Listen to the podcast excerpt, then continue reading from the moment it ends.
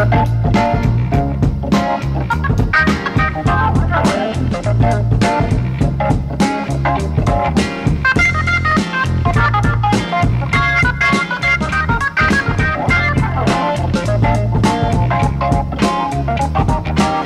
New Beverly presents the Pure Cinema Podcast. So, we went to a little theater that is our sponsor, uh, our partner, last night. They opened for the first time in almost a year. Yeah, you know what's crazy about that? I was thinking is because we're going to be uh, talking about film discoveries, you know, later in the show, uh, and I realized this will probably be one of the first years where almost none of those discoveries come from going to the theater because the theater was in fact closed. Uh, I think actually one of them does come in a roundabout, which is kind of remarkable, just from programming that I remembered, which is kind of fun. But uh, so that's so that's like mildly heartbreaking, and then also uh, incredible that it's open, and it was super fun. I had a great night. Uh, It was a blast. got to see uh, our double feature. Our uh, what's the first one called again? I keep getting the prequels. Butch and Sundance: The Early Years, directed by Richard Lester, starring Tom Berenger and William Katt in the lead roles. Yeah, which is uh, I was really surprised because I I won't lie. Like when we when they first were talking about that programming, I definitely would have fallen into the camp who's like, I just want to watch Butch again. You know, Butch and Sundance because I hadn't seen it in a long time, and it's going to be a great print and. You know, I'm a little hesitant to watch something before that that's going to color that experience, but it's a really fun and charming film, and definitely gets the voices of those two characters uh, pretty damn close um, and playful. You know, Yeah. Yeah, I mean, obviously, you know, the Paul Newman and Robert Redford performances are two for the ages, but the Berenger Katt chemistry was good, and there was a lot of great cast surprises, including Peter Weller in a really early role as uh, somebody who's uh, hot on their trail the whole time, and then what Brian Dennehy. I mean, there was just a bunch of people that popped up that just made it really fun. Yeah, and it, it just, I mean, Richard Lester is an interesting director because I always think his films have a lot of energy, even when they're not good films. They have a lot of. I, I love Petulia. The way that movie's made is really interesting to me. But um, so I thought, I thought it really moved, and I actually was really surprised by Berenger and Katt and their just kind of their chemistry. And there's moments, like I said to you afterwards, there's weird, uncanny moments where Berenger in the right light kind of really kind of looked like Newman, which just makes no sense to me because those two actors have nothing in common as far as my brain. Um, and I thought William Katt was actually really good. Um, I had a lot of fun watching that. But then we watched, oh my god, the most pristine, perfect print of uh, Butch Cassidy. I mean, I think it had never been played before. Is that what we were hearing? I mean, that's you know, it's possible. If it had been played not a lot by a long shot, it would have looked beautiful. It just looked beautiful, and I had forgotten about the sepia sections and um, Oh, the opening of the movie took my breath away. I got to say honestly, Yeah. like I was just kind of like just when the opening credits end and you're just in the sepia toned western and it just I don't know, it kind of kind of held my breath a little bit watching that because I, I just feel like I hadn't really seen. It kind of reminds me of seeing a nitrate screening or something. It just felt unique, uh, and man, it's just their chemistry is great. The the the dialogue, the William Goldman dialogue, is one of the best written films out there. yeah, I mean, and the two of them, it's it's one of the great movies. We were just saying to each other afterwards. You watch one of those every once in a while, and you you're kind of aware of it, but then you, you see it again, and you're just like, damn. That's that's what it is. That's what that kind of thing looks like, and that's what it feels like, and that's the humor and the chemistry that the two have is just so absolutely perfect. It's it's amazing. And a last minute uh, MVP of that movie is th- that both of us had kind of forgotten he was in it is uh, another PCP favorite, Strother Martin. Um, Yes. Who just comes in in the Bolivia section, and he's only in there for probably 10 minutes, but he is so much fun in there, just like he is in everything. Morons. I've got morons on my team. Uh, what Loved a, him. What a great Loved actor. Uh, but you know, it's fun. Like for the, the people who are in LA, obviously it, it's particularly noteworthy because you know the new Bev was down for an entire year. I noticed a lot of little things. You know, I got to say, like, uh, well, one of the things I liked most was going to the bathroom and having the sound system jacked sounds through. funny. I know, I don't know it, but it's like the sound system's jacked into the bathroom now, so you're actually hearing the trailers. You're hearing what's going on in the theater in a sense. So that's kind of cool because that way you know what's uh, you know what's happening uh, if you're missing out on anything. That was uh, something you noticed pretty early. But the floors were done, and there's a lot of cosmetic change, you know, shifts that just cle- it felt like a nice facelift ver- versus versus well, yeah, uh, and, the, and the sound system is better than it's ever been. It sounded great, and yeah, just like new poster frames, just like little things that for film geeks like us are just like, damn, that looks nice. You Yeah. know? um, I, the But tra- it was- track was- lights in the aisle, like the, just Yeah. little stuff, and the color palette of the whole kind of section. So I think for people like us who, you know, and and I, it doesn't just mean New Beverly, like your local. It's like any any cinema that means a lot to you in your in your town. You know, it's it's always exciting. The this kind of cosmetic work sometimes to me is a sign of like we're going to be here another forty years. That's you know I like that That's feeling. Yeah, that's that gets me excited. Yeah, and we, we we had some people that I think were a little concerned that the show is going to turn into the new Beverly show or whatever. And I mean, you know, that's part of what we're doing, but obviously for instance, the calendar episode is really as we might have said at the beginning, it's just about movies. I mean, it's about that theater specifically, but what what it's about too is encouraging you to a um, think about the movies that are being paired, but also think about a rep theater that you may have near you. Um, you know, maybe it's time to go and support that if you haven't. And I know that there will be a lot of people that don't, and that's you know too bad. And we certainly count ourselves lucky to have theaters like the New Beverly close by, but that's not meant to be a slight to anybody else out there. It's it's more just to support them, but also to facilitate a greater conversation about movies that are sound like a good time to see. Yeah, and the celebration of like celluloid. It's it's it's really. I mean, I was sitting in the theater just having having that feeling I hadn't had maybe in a few months. You know, where you're just like, I uh, there's something really special about seeing something on film, something communal, and when it's a great print. And obviously, you know, prints now, especially at theaters, are gonna repertory thea- theaters are gonna be a mixed bag, of course. You know, but when we were watching a pristine, and I'm and we're not just saying pristine as in it looked really good. It it looked perfect, which is crazy because you just really don't see things like that very often. Um, there's just moments in that movie where I was like, oh wow, this is really special. Still, there's still something special about the experience of going to a movie with a bunch of strangers, sitting in a dark room, and seeing something that is beautiful because light is going through film and projecting it. And it's it's just uh, teaching. I'm more aware of it now than I was when I was growing up. Obviously, because we grew up in a different era. But teaching younger people now who don't have that experience, who may never have really experienced or thought about celluloid, uh, it's just different. You know, it's not it's not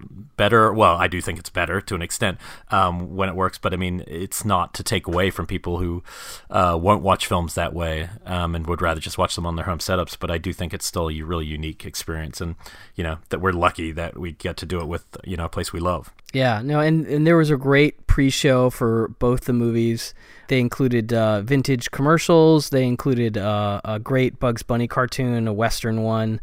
Um, that was a lot of fun, and I think that's the kind of thing that I used to do um, when I was quote unquote programming our Friday movie nights at home. I'd find trailers that would play with it, and I think that's another thing that's fun to encourage people to do is when you have your movie night with your family, your friends, whatever, make it an event, you know, like pull together um, some things that get you in the mood for the movie, be it trailers, you know, or whatever. Um, that kind of thing really plays into the overall experience, and you don't need to have a repertory theater to do that. Um, of course, it is great when you do, but but I think that that sort of positive uh, vibe that you can bring to this sort of movie watching is just great for everybody, you know.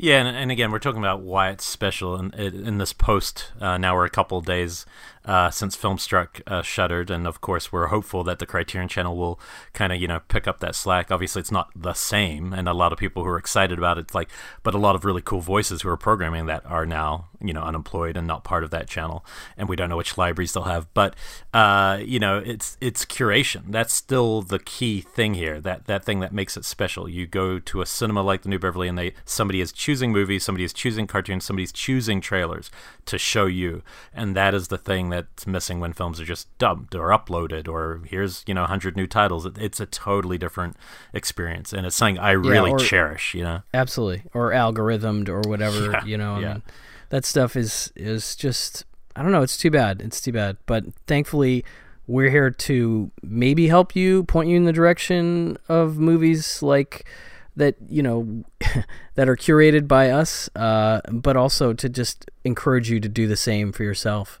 and uh, always keep the human element sort of in in the spirit of movie watching. I think that's the core of it. That's the heart of it, you know. Oh, and I guarantee if you don't live in LA and you listen to the calendar episodes, we will direct you to a film, or the New Beverly will direct you to a film that you'll, you know, love, and you'll be shocked, and you wouldn't have discovered any other way. So I think that is worth it alone. So, uh, yeah. so that's where we are. We were very lucky. So welcome back, New Bev.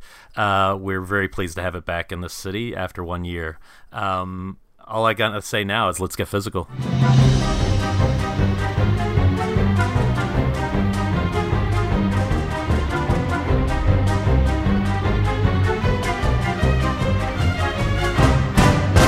It's gonna happen every episode. Just so you know, it is again. It's never going away. I love it.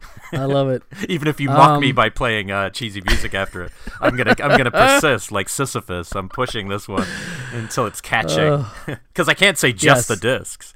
I can't. No, I can't. no. I can't just. so I'm going. Let's get physical. I think let's I think let's get physical is great. Um, yeah, you had the idea of going along with this film discoveries thing. Um, what was our favorite physical release of the year, Blu-ray release of the year, and we each came up with uh, one pick just to talk about. And, but you know, we could talk about a lot of stuff. It's been a great year for physical media for the kind of movies that we talk about on this show.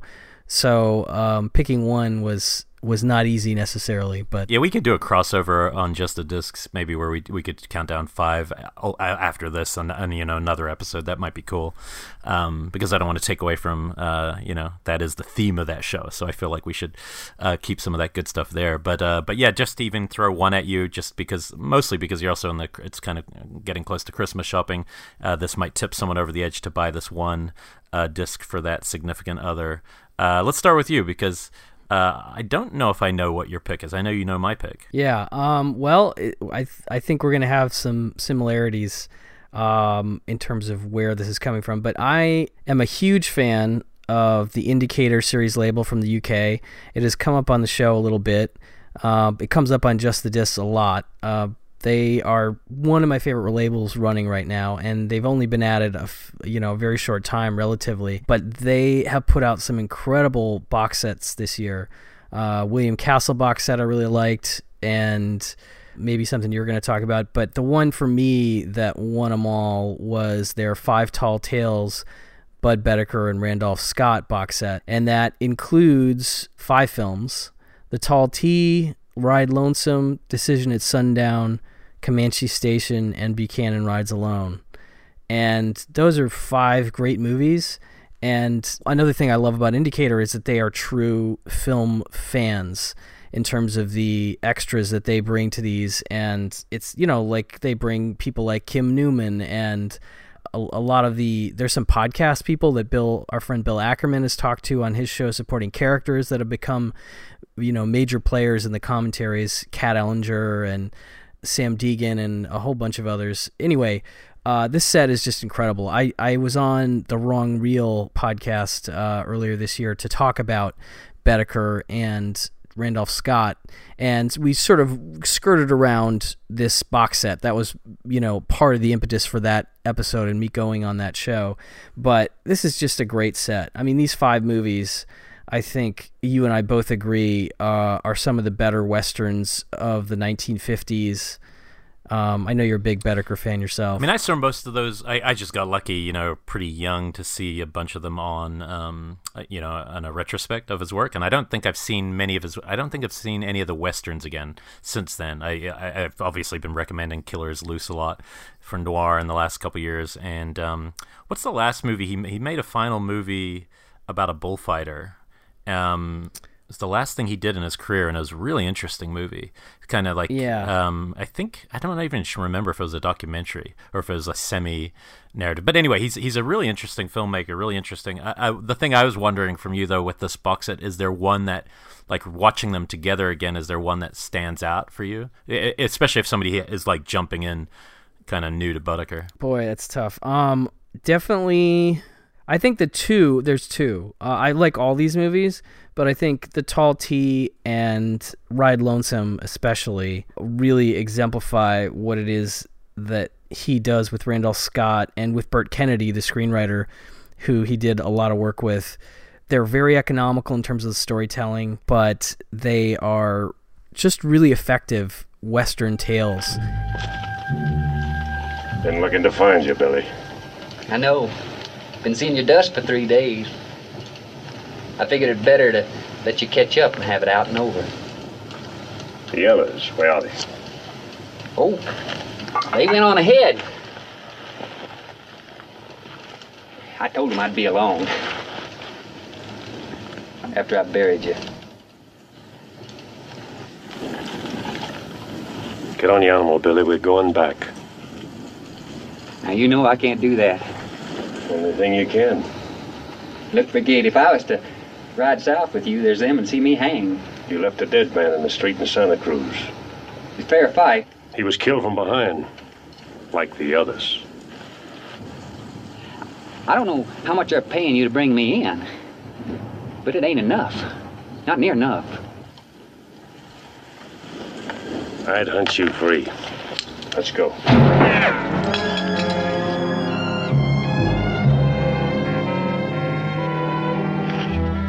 I guess that kind of makes me a liar, don't it? Them boys didn't go ahead. They're scattered all in rocks. No way for you to get out of here.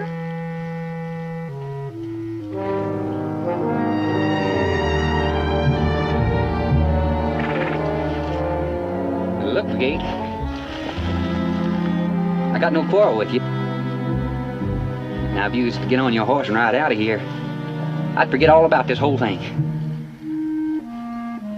Now, look, what's one more bounty to a man like you? Money's got blood on it. Billy, we're going on back. You don't understand. I give the word. You're dead. Maybe, but before I hit the ground, I'll blow you half in two. You're bluffing. Am I? Call them off, Billy.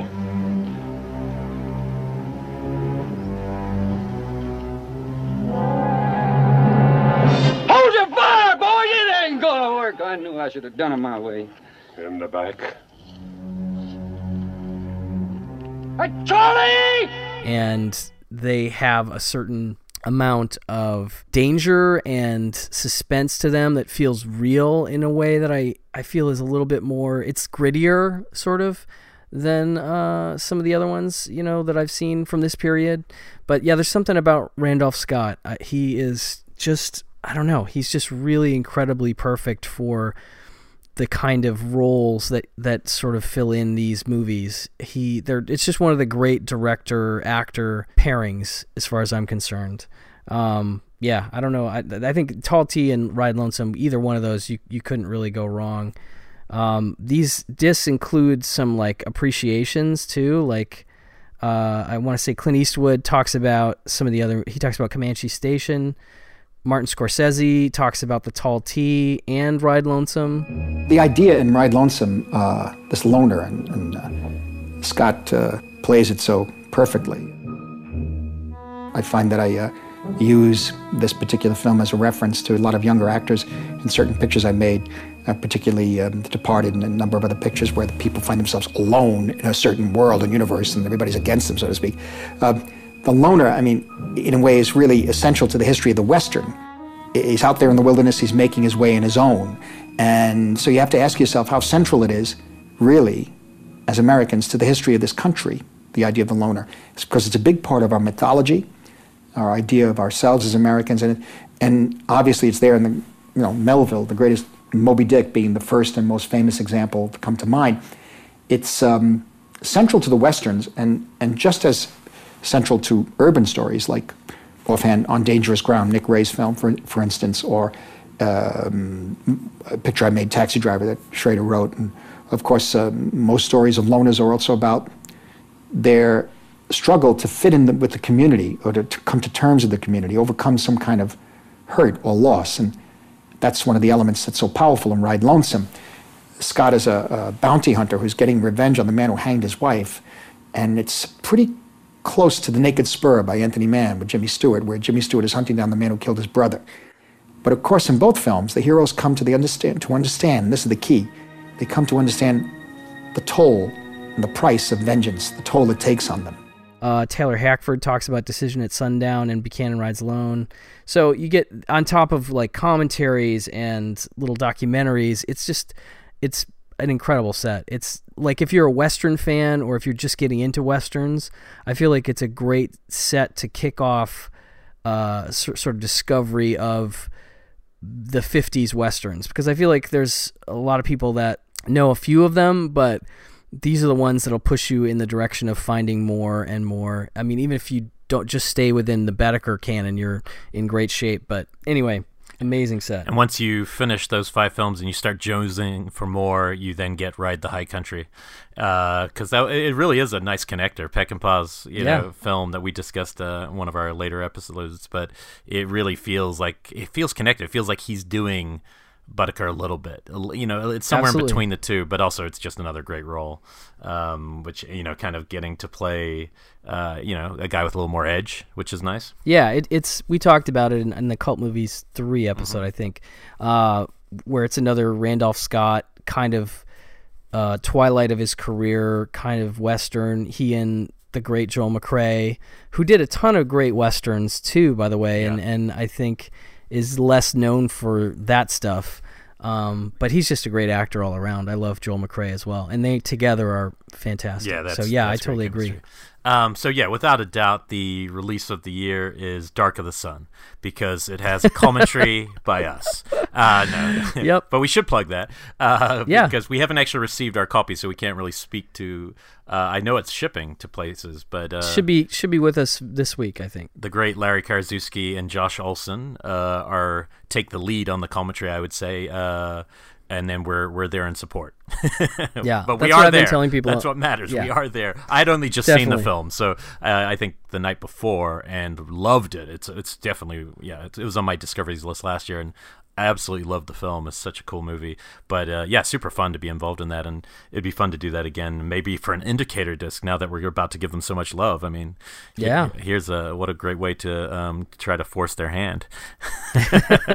uh, so yeah, my, so mine. This is pretty easy. Once I got it, I was obviously I've taken longer to get to Indicator uh, than you. My first shipment came in a couple days back, and and I was tipped over to do it because one of my favorite films of all time had this beautiful, beautiful um, version of this uh, with just so much, so much that I don't even know how if I'll ever get through it all. but I don't know if it matters. Um, we are talking about uh, Jacques Tourneur's Night of the Demon, which is you know the greatest Val Lewton film that Val Lewton has nothing to do with. Um, Yep. It's a, a- but what you see, you really see all the things learned from the Lewton films, and then taken just that a little bit further. From what I am learning in one of the extras on here, the documentary uh, on it, which was fantastic. What was the documentary called? Um, Speak of the Devil: The Making of the Night of the Demon. Uh, you get the Yeah. feeling that uh, Tourneur actually was wanting to go all the way with his work with Lewton, really not showing anything. Uh, there's a lot of questions whether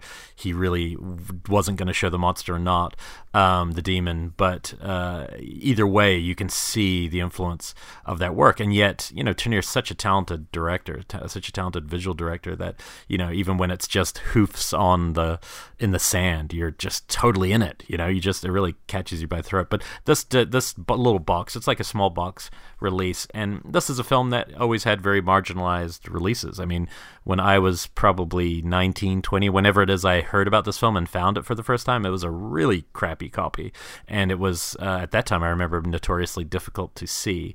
Um, and obviously, there's a lot of confusion about which cut and which version, and did some versions not have the monster? I, I always remember that being a thing. Um, but this has a excellent uh, commentary. So the only two things I've really gone through on this release so far are the, uh, the excellent commentary, which is um, with a what's the historian? Is it Tony Ershaw? Tony Earnshaw. who wrote the book on Yeah, he wrote "Beating the Devil: The Making of Night of the Demon," and, tha- and I'm with you. That commentary is one of my favorite commentaries I've heard in a really, really long time. Yeah, loved it. Yeah, no, it's excellent, and it has like four different versions. You know, because there's two. There's a UK and a US 82 minute version, which were originally the releases, and the only difference there is the title and some credits. And then there's a 96 minute version.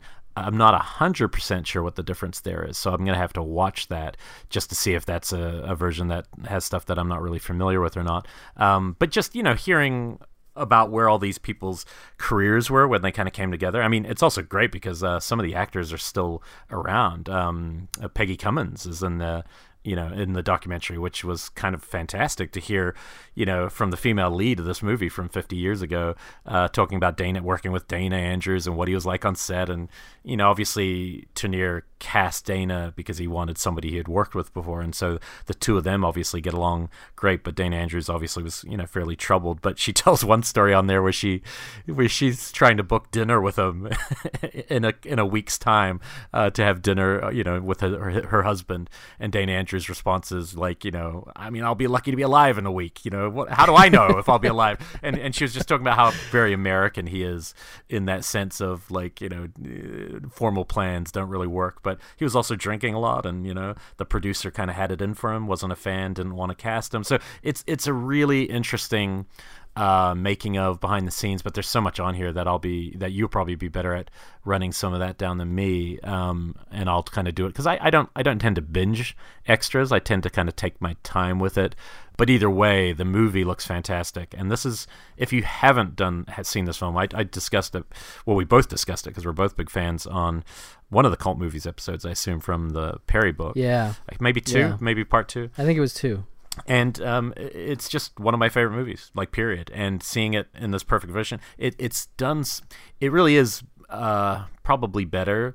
It's just like a, a tiny step up from all my favorite Lewton stuff, which I love all of those those films. But there's something about this one, and I think it's Carswell.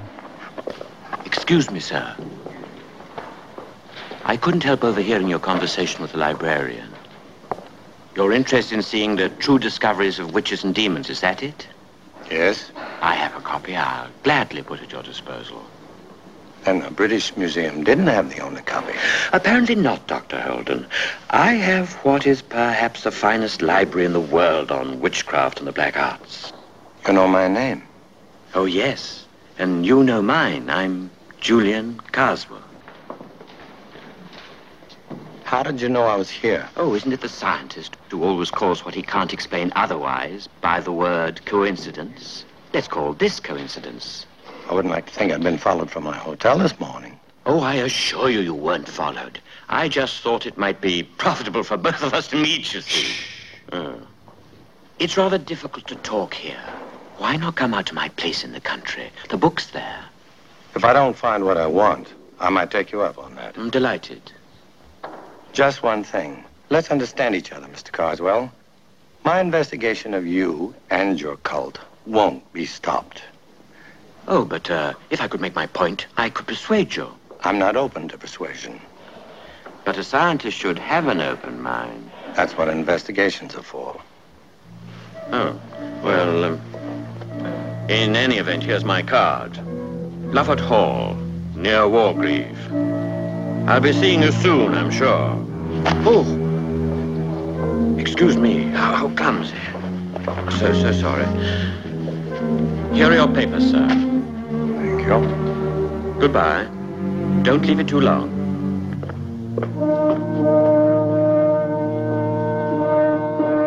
that tips it Big over. time. And I think it's a his performance, also the character. It's it's also I'm a big you know fan of um, debunker type stories. You know, somebody comes to debunk something, but then we, the audience, know it's real, Yeah. and that's a problematic place to put a character. And I I think this film really gets you know and uh, it gets you kind of uh, in a place where there's just these weird moments where they create effects for the time, which are remarkable. But I, I think even today, there's like the cloud formation that's kind of, you know, uh, shot almost backwards. It feels like uh, it, it feels physical and tangible, not just like a, a CG effect, you know, which I think is really Yeah. exciting. There is one thing I didn't mention about this release, which is actually my favorite thing of all, uh, which has nothing to do with the release, but shows kind of the nerdiness. I have a perfect white card that came with it that just says Julian Carswell, Lufford Hall, Warwickshire, and then in memoriam Henry Harrington uh, allowed two weeks. So the idea that you have that amount of time before the demon's coming for you to pass it on, but it's really cool to have this. Just it's almost just like a nice little keepsake. Um, but it, you just see the love gone into this. This is put together by people who understand that this is not a B movie. This is a great, great movie. You know, it, it might have been a B movie for purposes uh, of release, but the, this is this is going for something a little more. Uh, and yeah, we're all lucky to get such a great release. Yeah, it's great. It's wonderful. It's a fantastic movie. Uh, you know, it, I, I said it about the Lewton films, but I feel like those should be in the conversation with the Universal horror films as far as classic horror goes. I, I like them more. You, I, think, I, really do. I actually think I, do too. No, I do too. Honestly, yeah. Um, but the fact that they aren't talked about in the same breath as much is a shame. Um, and part of that no has to do with the availability. Yeah, there's no yeah, yeah, yeah, Part of that has to do with availability, but I'm hoping that we're going to see more. Uh, they're trickling out slowly on Blu-ray and I've heard whispers that there may be some more. So I hope that's happening. Uh, but this, I'm with you. This is a just a hair above the Lewton stuff, which I already love, and truly one of my favorite movies. I I did a whole episode about this release with uh, our friend John Cribbs from the Pink Smoke. Uh, for just the disc, it hasn't been released yet. It'll be out in uh, a few weeks, so look for that if you want a more detailed uh, rundown of the extras. But just know it's I'm with you. That could have easily been my pick of the year for sure. It's an amazing, amazing Blu-ray set. And most importantly, this plays in all uh, Blu-ray players, so that's why I bought it. Yeah. So I don't have a yeah, region free, region. so this is there's no snobbery here. You can play this film, and it didn't cost much to ship it. So I think that's one of the hesitations I had ordering any kind of disc from a different country is like, that's it's going to cost a lot more. It really didn't. So, you know, yeah. keep that in mind. It, it, makes it a lot more accessible. Yeah. And the same can be said for almost all uh, indicator releases. You know, you hear a UK label, you're like, oh, I got to pl- get a player. No, they're almost all region free, uh, with a few exceptions. Every one that they have at the bottom of the listing will tell you if it's region free or not. And I'd say, you know, 85% of them are. I think so, hardcore I couldn't get. Oh, that might might not be. I can't remember. That's one I wanted to get. Um, yeah. I did want to say one more thing, which is not something we were talking about doing uh, for these, but I, I, just can't resist, which is a, a, pairing for this movie that came out this year that I'll be it'll be in my top ten for uh, Shockwave's horror films. But uh, it's uh, the British film Ghost Stories, which got mm. really overlooked here, but did really well in the UK. It is a perfect debunker double feature. I mean, that is the ultimate debunker. It's really about a guy trying to debunk all these ghost stories, and it would play so well with Night of the Demon. Like, it might be one of my favorite like doubles uh, in a long time. So I, I just wanted to throw it in there if you're looking for a new movie to see. It wasn't uh, part of our plan, but uh, and I, I, don't know. We're not going to go into like other discs, but I will give a runner up. I'm not going to go into it, but I want to give a runner up to Arrow uh, just on a personal level for releasing these New Zealand films that mean a lot to me. Vigil, Smash Palace, and Sleeping Dogs, uh, Navigator soon, but especially those three because they are films I never thought I'd see on Blu-ray in this country. I never thought anyone would care in this part of the world. So I have my DVDs in my closet. You know, I have a pretty big New Zealand section that I brought over with me. But you know, just knowing that these films were lovingly uh, treated is really really exciting. And if you want to take a risk on something you know check one of those out. Yeah no i think that's just a testament to the place we're at with these labels and the fact that they're digging into catalogs from other countries and bringing out things in the states. I, I think it's wonderful. I think it's a beautiful time to be uh, collecting physical media. I know not everybody can afford to do it um, but you know, every once in a while, maybe you can take a chance on a disc, and it's neat to just have them available to be to be gotten if you want, you know. So hats off to them. Yeah, and make sure you're listening to just the disc for more disc stuff because that's where it's always being talked about all the time. Um, yeah so yeah, so our, our main topic. So the next couple episodes, usually we're going to be more topic based and just kind of more a little more uh, hangout, less listish, to because our other you know our major episodes are obviously going to be more listing. But we we're at the end of the year, so we have to we have to tick those boxes um, and keep up with what we've been doing. So we are gonna talk about our ten favorite discoveries of the year, and and this is one of my favorite things to do now, and and in some ways, I think it was because of your original lists that you did for Rupert Pupkin. Um, yeah. When you first asked me, I think I had seen them for about a year, and then then then I can't remember if you asked or if I asked you to do one. I have no idea now, but uh, I always really I think it's it's the part that's most important to me. To be honest, now as a cinephile, is discovering new films and not just living in my memory and nostalgia. I like to keep expanding and, and finding new things. And this last season of pure cinema that became my focus.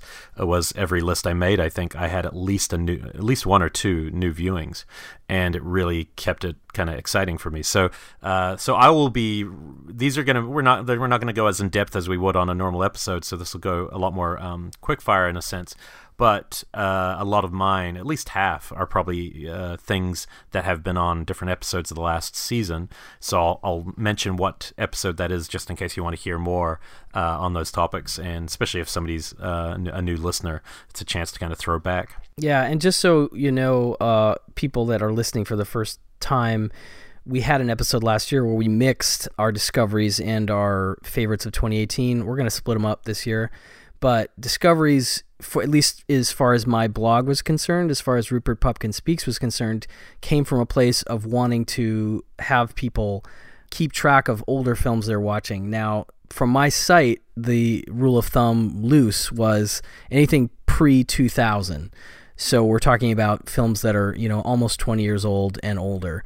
Um, not to say that if you saw something from 2004 that's not important, that's great too. Uh, I think going back is always a good thing, you know. But um, I think the 90s, 80s, 70s, and then prior get less attention the further we get away from them by some. And I understand a lot of people just want to stay current to new movies because that's hard enough to do. But one of the things I love about the discoveries list is that they are like our show, hopefully, uh, always kind of evergreen in terms of giving you an, uh, ideas to what things that you can watch uh, older films if you're looking for something interesting that you haven't seen or you haven't heard talked about a thousand times.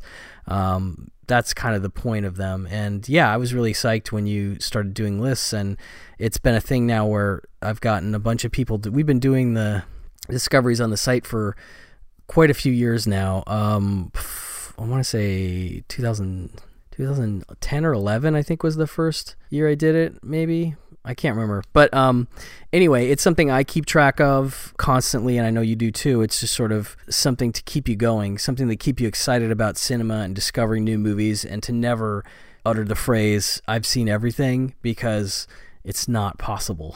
and that's what we love about yeah, movies. Yeah. It's just not going to happen. So, anyway, that's where these things come from. And uh, we're just going to run down 10 apiece, I guess. Why don't you go first? Well, and it shows, yeah, and it shows that you aren't going to run out because if every year you can find 10 to 15 films that you hadn't seen that are all great or really entertaining, then, you know, you're you're never going to run out. There's just, they're always around the corners. And often it's availability. Something will yep. suddenly pop up, whether it's on YouTube or on Blu ray it will pop up and you'll be like, oh shit, just like Next of Kin that I'd been talking about obviously before.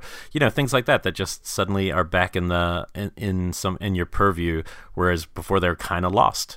Um, and that's the exciting part. Well, okay, so this version of my list, this audio version, will be slightly different than my um, by two titles, my written one. If I do, you know, if you if i write this to. up for you, I feel like I've I've done that less only because we always end up talking about it, um, and that's because two of the films uh, that would definitely be in the in the top few, um, one would probably be take the number one spot. We just talked about last week, so I won't go into Passionate Friends and The Window again, but let me just give them my highest praise and tell you they will 100% make my written version of this 10 at the cost of two of others, uh, just because I just don't want to go back into them because you can hear it yes. in the last episode. There were l- late discoveries for me at the very end of the year, um, but both fantastic. So uh, I'll, I'll go with my number 10, which is um, actually a horror title.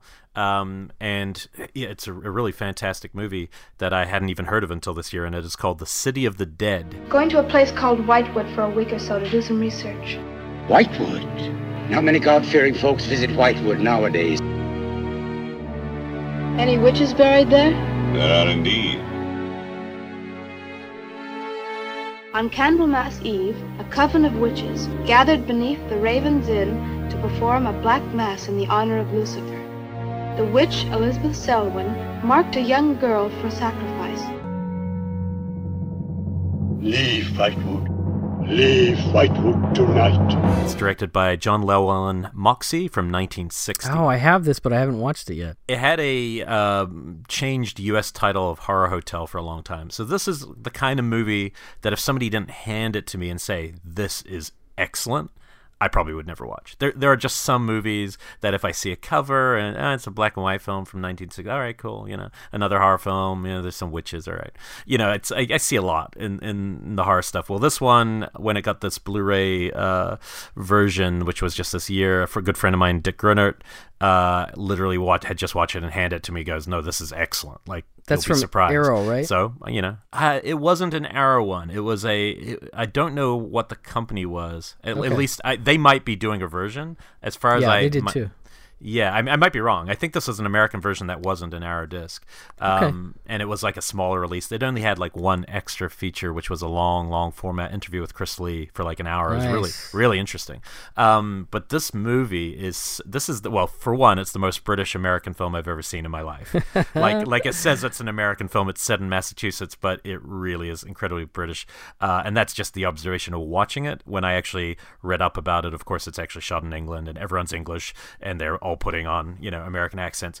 It was um, uh, actually made the stories by uh, a guy Milton Subotsky, who was actually the person who formed Amicus, and so a lot of the, everyone involved were people who then would go on to make all of the Amicus. Especially a, a lot of the, the writer did a lot of the um, anthologies, and technically this is the first Amicus film, but I think it was called Vulcan at the time. Uh, and this guy ended up producing uh, Maximum Overdrive, which Nice. is probably the most opposite end of the spectrum from this movie. This movie is really as close as you get to a, a great Mario Bava film without it having being directed by Bava. It's it's just shot so much like uh, his films. To be honest, it's super eerie. It's like uh, constantly lots of fog, and in some ways, it's older and creakier but man, there's something about the the kind of dread um, and the and the, just the feeling of the town. So it's set in a version of a, a Massachusetts town called Whitewood.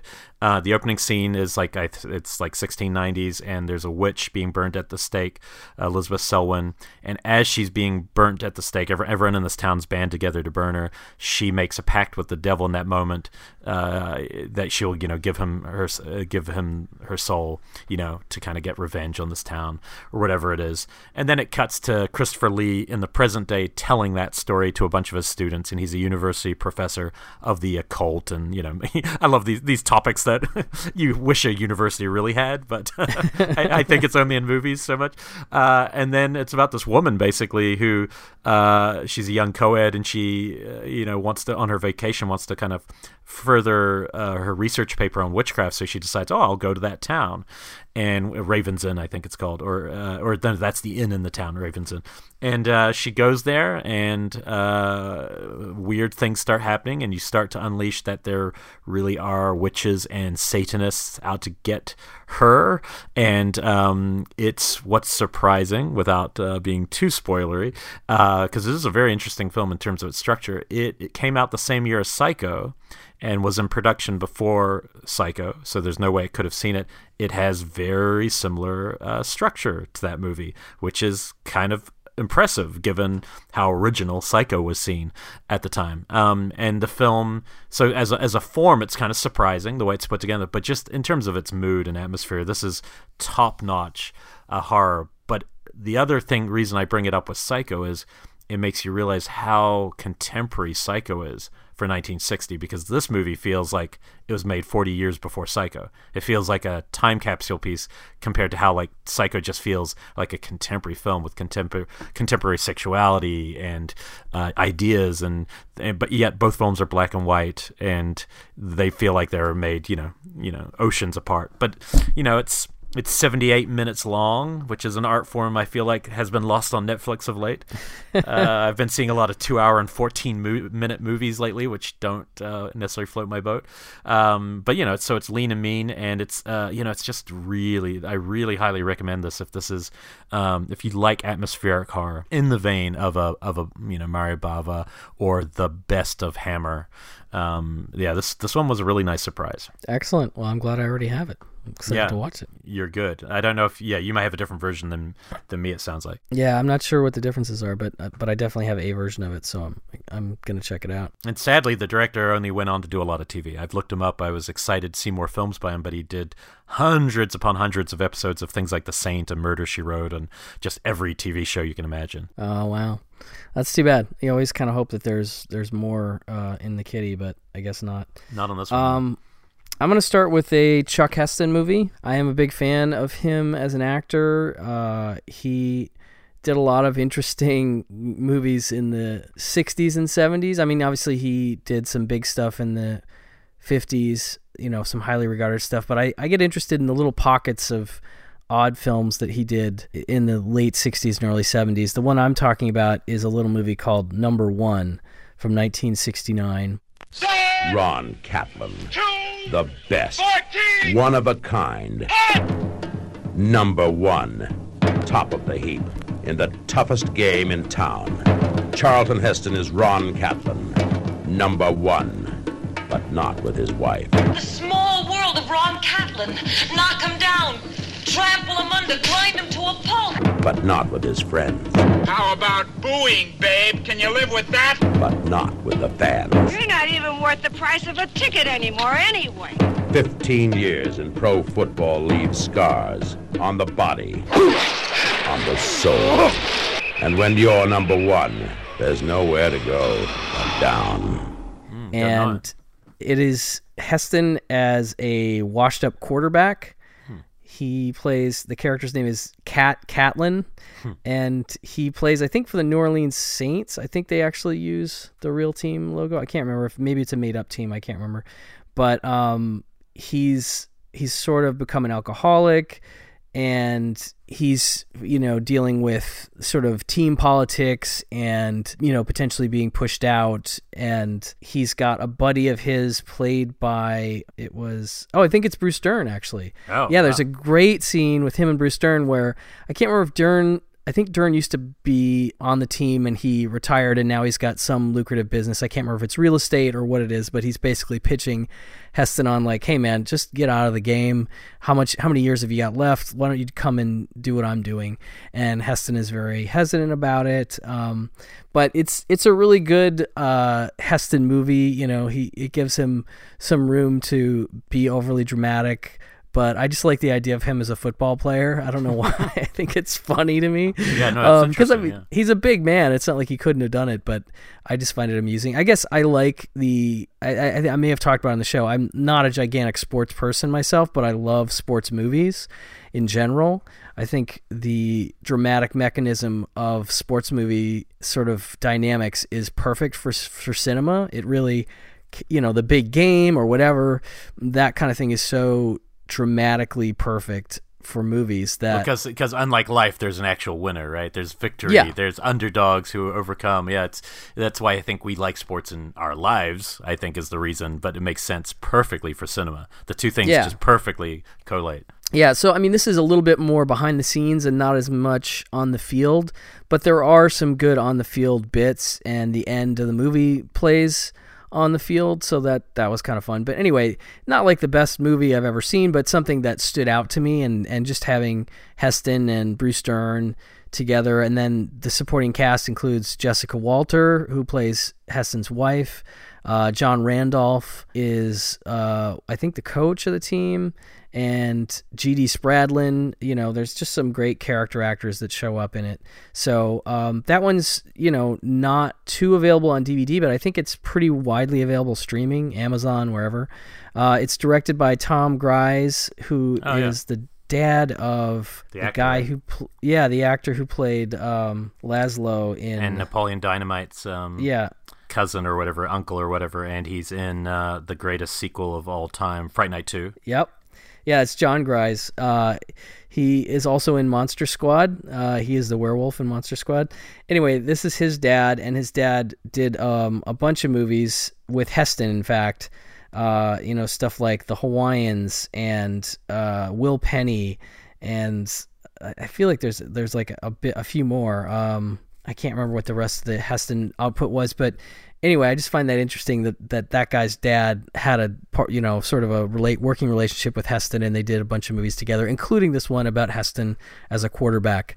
Uh, anyway, it was fun. Number one is what that's called. So, and, and I'll ask you if only when you remember, because you might not take note on this. But for me, the one thing I've taken real cares on my discoveries lists for in the in, the in the past, I think I did on your the first ones I wrote for you. If I can remember who recommended it or how I heard about it. I like to try to keep track of that because you know, we we hear every week, like literally every week. I don't think a week's gone by since starting Pure Cinema where we don't hear from someone thanking us for a movie or telling us they watched something because of it. So I like to make sure I'm also giving back when people have handed me something or told me about something. So if you remember how you heard about it, you know, we'll throw that in. If you don't, I, yeah, I, you might. I don't remember. think this one was recommended. I think it's just one that I came across. I was sometimes when I'm looking for movies that I want to discover, quote unquote, I'll go into the filmographies of actors that I like or directors that I like and go, okay, what haven't I seen here?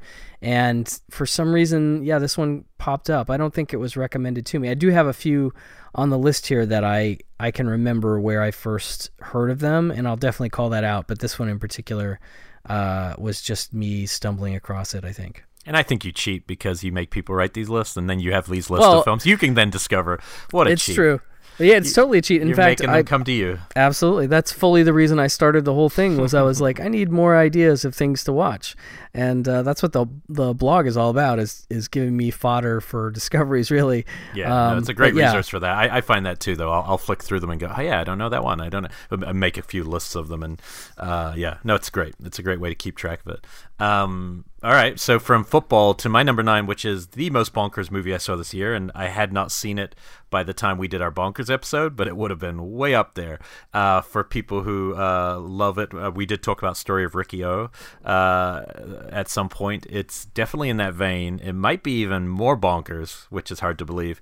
Um, and I came across again. This wasn't one that was recommended to me. I came, I was um, doing a lookbook for a film project I'm trying to get together, and I'd seen a couple images that I was like, "Holy shit! These images are right in line with the thing that I'm doing." Of course, this movie's not in line with the thing I'm doing at all. Uh, this film is called The Devil's Fetus.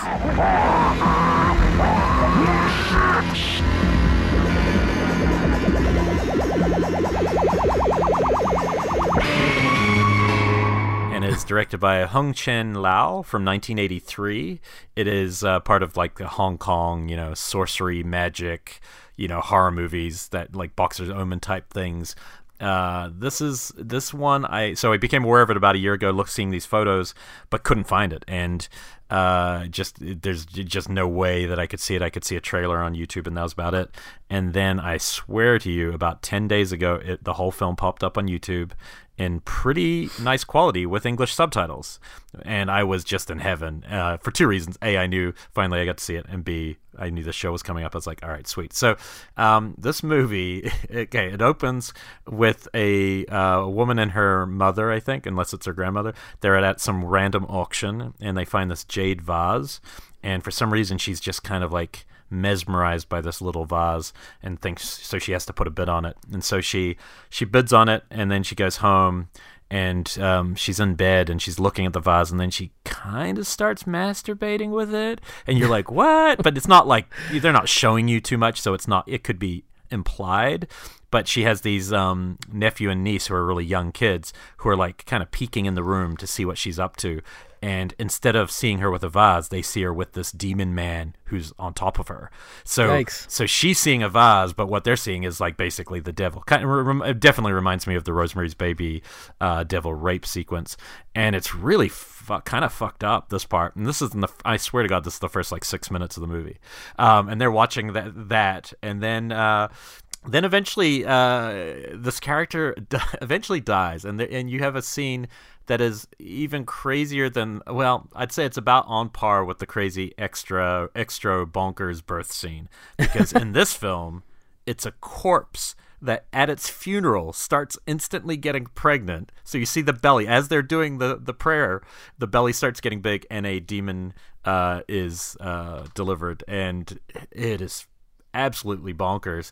Uh, wow. and, and, the movie then takes these just crazy turns. It's just like the these kind of Hong Kong movies have so much energy to them. That's the thing I, I'm always amazed by. Like, yes, it might be bonkers and you're watching something, but instead of being boring, it just will change genres. you know, and suddenly you're watching something with you know a bit of martial arts sequence, uh, some magic, some definitely a lot of Big Trouble Little China kind of vibe at times. Uh, but it's also like really aping off the thing because this demon it then cuts to like 20 years later and these kids these kids the two kids who witnessed it grow up and eventually uh, the demon comes out again uh, it ends up taking over the dog. So this is kind of like the thing, and then it goes sw- starts switching bodies and goes into one of the teenagers, uh, and of course, you know, then they need to get a wizard to try to stop things, and that's when things get really crazy. So this definitely has many moments where I'm like WTF, but it also has images, horror images, about you know, about four or five that I'll never forget, like just quick moments that really work, and that were they were the stills that I had come across. Um, so the effects are actually pretty high end, but um, there is there's something about it. I was watching like, oh wow, the soundtrack's like so much better than I'd expect in a movie like this, and I just looked it up, and I don't know if it's legal, and maybe this is why we can't watch this movie, but it's actually got a whole bunch of Vangelis, Oh, as you would remember from Blade Runner, uh, but also it takes a exact uh, sample from Ennio Morricone's soundtrack for Carpenter's The Thing. It actually Wow. samples it. So, and as I'm watching it, I wasn't picking it, eh, but I knew it, f- it felt familiar, and it kind of, you know, certainly raised the stakes in the movie. But this is about as weird as it gets, man, and it is super fun. And you, the problem with YouTube being you don't know if it'll be there tomorrow.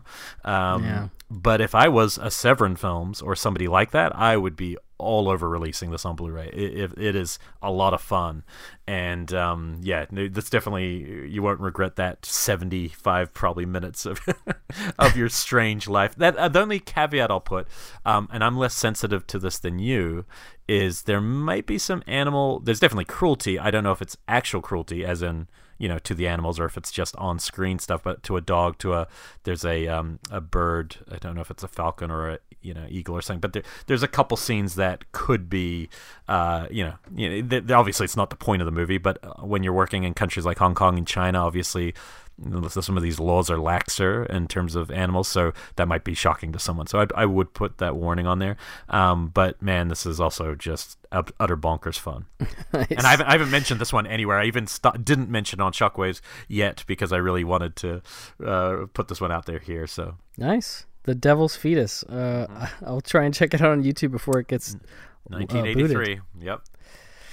Um. All right. Well, I have something that's totally different than that. This one is from 1993, uh, from the late director Ted Demme, and it is "Who's the Man." Barnes. Here. I want you to go up to 153rd Street and keep the gang members away from the old ladies, all right? Got it. Day. Here. I want you to go up to St. Peter's. Get the crackheads out of the bake sale, all right? And get that hair out of your face. Thank you. All right, uh. Uh, louver? Uh, lever? Lover, Sergeant. Lover. And, uh. Dree? Drew. Dra? That's Dre, Sergeant. Dre. Dr. Dre. Yes, sir. Everybody else dismissed. Dree, Larva, up here.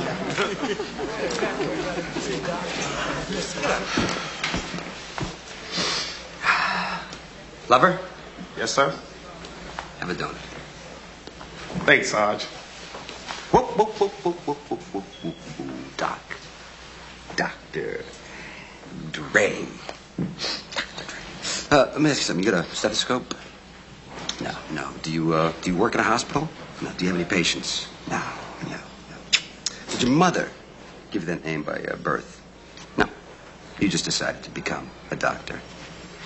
Okay. Uh, you know, my uh, brother went to school for eight years and took out uh, $350,000 in federally financed student loans, and he's paying back at an interest rate of 18%. So he should be done paying that about, I don't know, when he's about 75 years old, just so he can call himself Dr. Cooper. Excuse me, Sarge. Mind if I have a donut? No!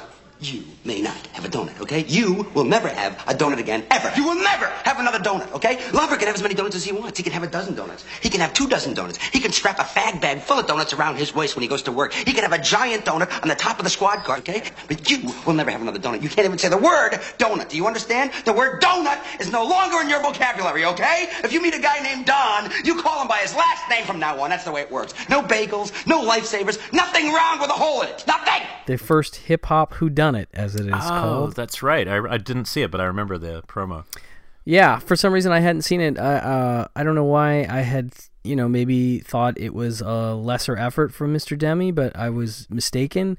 It is very much for me a Abbott and Costello in a modern urban setting. You know, it's it's very goofy. Uh, it's got a lot of cameos from the likes of you know Salt-N-Pepa, uh, Bernie Mac, Bill Bellamy, Kris Kross is in the movie, Busta Rhymes, Queen Latifah, Heavy D, Fab Five Freddy. Colin Quinn and of course Denis Leary. Um, of but, course. Well, because he's in a lot of Ted Demme movies. Yeah. He's in uh, uh, The Ref, being probably maybe Ted Demme's best movie. I don't know. I'd, I'd have to think about that. Oh, I love um, The Ref. The Ref is hilarious. Yeah, The Ref's great. Um, so anyway, this one was a lot of fun. It's just fun to see the you know Ed Lover and Dr. Dre play the the two sort of inept barbers who at the beginning of the movie are pushed into uh, signing up for the police force in New York, and you know they sort of stumble onto like a mystery, and it's one of those things where you're like not sure that they're to be able to figure it out, but um, it's it's very fun to watch, and I was pleasantly surprised by how much I enjoyed it, and also pleasant not pleasantly surprised by the fact that it's not really that available. It's on DVD, and that's it. It's not really streaming anywhere that I could find. It's definitely not on Blu-ray but I think it's worthy of being talked about and you know rewatched and rediscovered and not written off as any kind of a time capsule from 1993, which you know you certainly could put it in that place because of all the cameos and all the people that are involved that were of that time and place. But I don't think that will take you out, you know, at all. I think in its essence, it's just a really fun and surprisingly sophisticated uh, comedy that I I got a big kick out of, so I had to include it. So, but yeah, who's the man? That's exactly the kind of movie I will never watch unless somebody tells me watch that, and that's why I like Yeah. doing these things because you just you, you know it just will sit on a shelf and you'll be like, oh, yeah, I missed that at the time, but nothing about it. It hasn't got that pull. And so, uh, how did it compare No. to say Uncle Drew this year? Because Uncle Drew's one I've been eyeing as well, as you It's know. 'cause I better than Uncle ball. Drew. Okay, better than Uncle Drew. All right. Although I mean the the, the basketball side of things, I know will draw you in, and I like Uncle Drew. I think Uncle Uncle Drew is fun uh, and worthy of looking at, but this is better for sure. Okay. All right. Um, all right. That's good to do. Okay. Well, here is uh, here's one we talked about back on our bonkers episode, uh, and that is number eight, uh, Heavenly Bodies, uh, directed by Nice. Lawrence Dane, 1984. A world where body language speaks louder than words. A big health club has just bought your building out from under you. What health club? Jack Pearson's Sporting Life. They're giving you 30 days to clear out. Jack Pearson's Sporting Life is closing down Heavenly Body. If it was a business decision. It would make a terrific parking lot. I'm challenging you to a competition. The best in your club against the best in our club. And this film made me probably the happiest of any film I saw this year. Uh, as I was saying, this was a few months ago. It was uh, the night before I turned 40, and I was looking for that last movie to watch, and I had recorded off TCM, and had just you know, and all all because of hundred percent because of uh, Mr. Phil Blankenship from uh, the New Beverly, who was on our uh, calendar episode. This is one of his favorite movies, and I had missed seeing it multiple times where he had screened it, unfortunately. And so I just was like, I got to keep that taped. So had it on the TCM. So this is one. It's just a um, you know, it's a dancer size uh, dancer size studio ex- uh, exploitation version of Flashdance, uh, directed by the bad guy of Scanners. if, if that if that doesn't sell it, which I didn't realize at the time because when I was watching Scanners recently, I was like, oh, there he is again. So now I can say it's from the director of Scanners, the actor from Scanners. Uh, he's also uh, in Rituals, which I love Rituals. He's like one of the leads in Rituals. Uh, but this is the only film he ever directed, which is super bizarre. Uh, it tonally is so the opposite of the on-screen presence he tends to have, which is super heavy and very serious. And this film is light as a feather, uh, fun uh, 80s nostalgia, cheese in all the right ways, um, and it's just it literally is about a um, the, you know the most charming uh, actress on earth, Cynthia Dale, in this film, who's just totally delightful. Uh, it's about her and her her little friend, her friends who start this cool uh, jazz aerobics club, and she becomes a bit of a sensation. And then they uh, rival gym decides that they're going to try to close them down, and so the conflict boils down to a dance marathon to settle the score. And this isn't the kind of movie I would normally be drawn to. I, to be honest, it's usually the kind of thing where I'd be like, yeah, you know, whatever, I'll get to it. Or if I saw it in a marathon, I'm sure I'd enjoy it. But it really just made me feel great, and it had some really funny scenes. It would it would definitely play best in a in a theater, but if you are uh, a Heavenly Bodies virgin, I would uh, tell you to try to find a copy. Uh, I still haven't deleted it from my DVR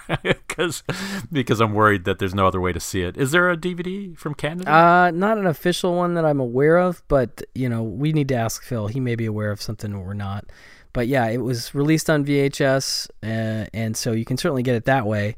Uh, but yeah, as far as official DVD, I don't, I haven't seen anything thus far, which is too bad. I hope it gets a release because it is just a blast. We talked about it on the exploitation sampler episode. Uh, oh, was that it? year. Wasn't our bonkers? Okay, you're right. Thank Yeah. you for getting that right. I totally Yeah. Forgot that. Um, and Yeah. I will say it's the only exploitation film I've ever seen that is exploiting another film, but has the lead character stand in front of the poster for said other film. I mean, that is impressive. Like she literally stands in front of a Flashdance poster, and I was like, oh, that's really funny. So not only are you ripping it off completely, there she is, just standing there. I, I love that. It's great. Yeah, no, that's great. I totally agree. It's a lot of fun. but the soundtrack is just a blast. Mhm. You can find the whole soundtrack on YouTube, and there are so many catchy tunes on that soundtrack, which is part of the reason I love the movie. But yeah, it's it's wonderful. It's just ridiculous, but so much fun. Well, maybe we should Um, keep on moving, which is the best yeah, song.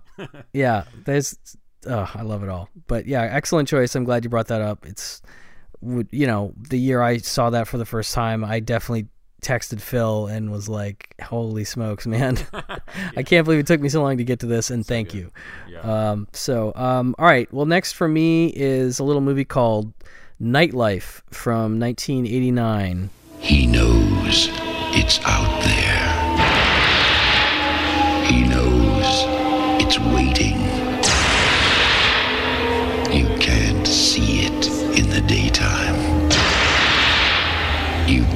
Escape it at night. It's not really alive.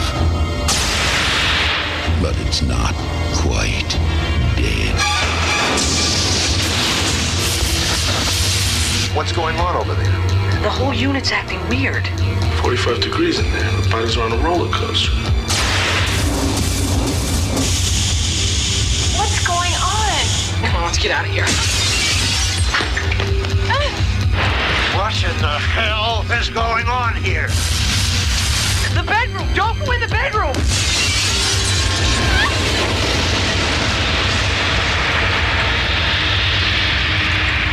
Nightlife. There's good reason to be afraid of the dark. This one also not that easy to see, unfortunately. Uh, it got a VHS release. I've seen a couple bootleg DVDs, which I think I have a bootleg DVD. I thought it was an official release, but it looks to be actually some kind of a bootleg. Is that the one you Um, lent me recently? Yeah, that's See, the I didn't one. get to watch it, and, and now I regret it because it looked like a it looked like a real DVD. It didn't look like a bootleg. Yeah, it's it. I just when I watched it, I, it seemed to be a VHS rip. Uh, but anyway, I'm hoping that you know somebody like Arrow Video. It seems right up their alley. Um, maybe a Scream Factory could do it, but it's it's definitely the kind of movie that those guys are releasing right now. It's basically a it's kind of a night Return of the Living Dead kind of thing, sort of where uh, Scott Grimes, the kid from Critters, uh, plays a guy who works part time at his uncle's mortuary, and he's basically getting harassed by these popular kids uh, because he works at the mortuary. That's part of the reason they're on his case, and they end up getting killed in an automobile accident, and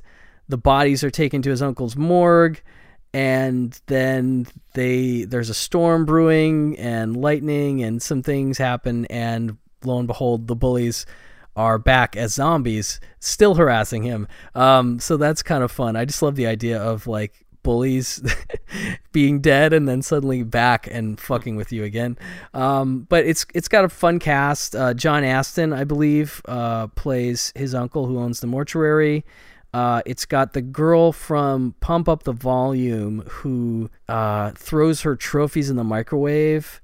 Uh, I don't know if you remember this girl, but she's like a goody two shoes girl that uh, plays like a decent sized role in the movie. Uh, she's like the love interest for Scott Grimes in this movie.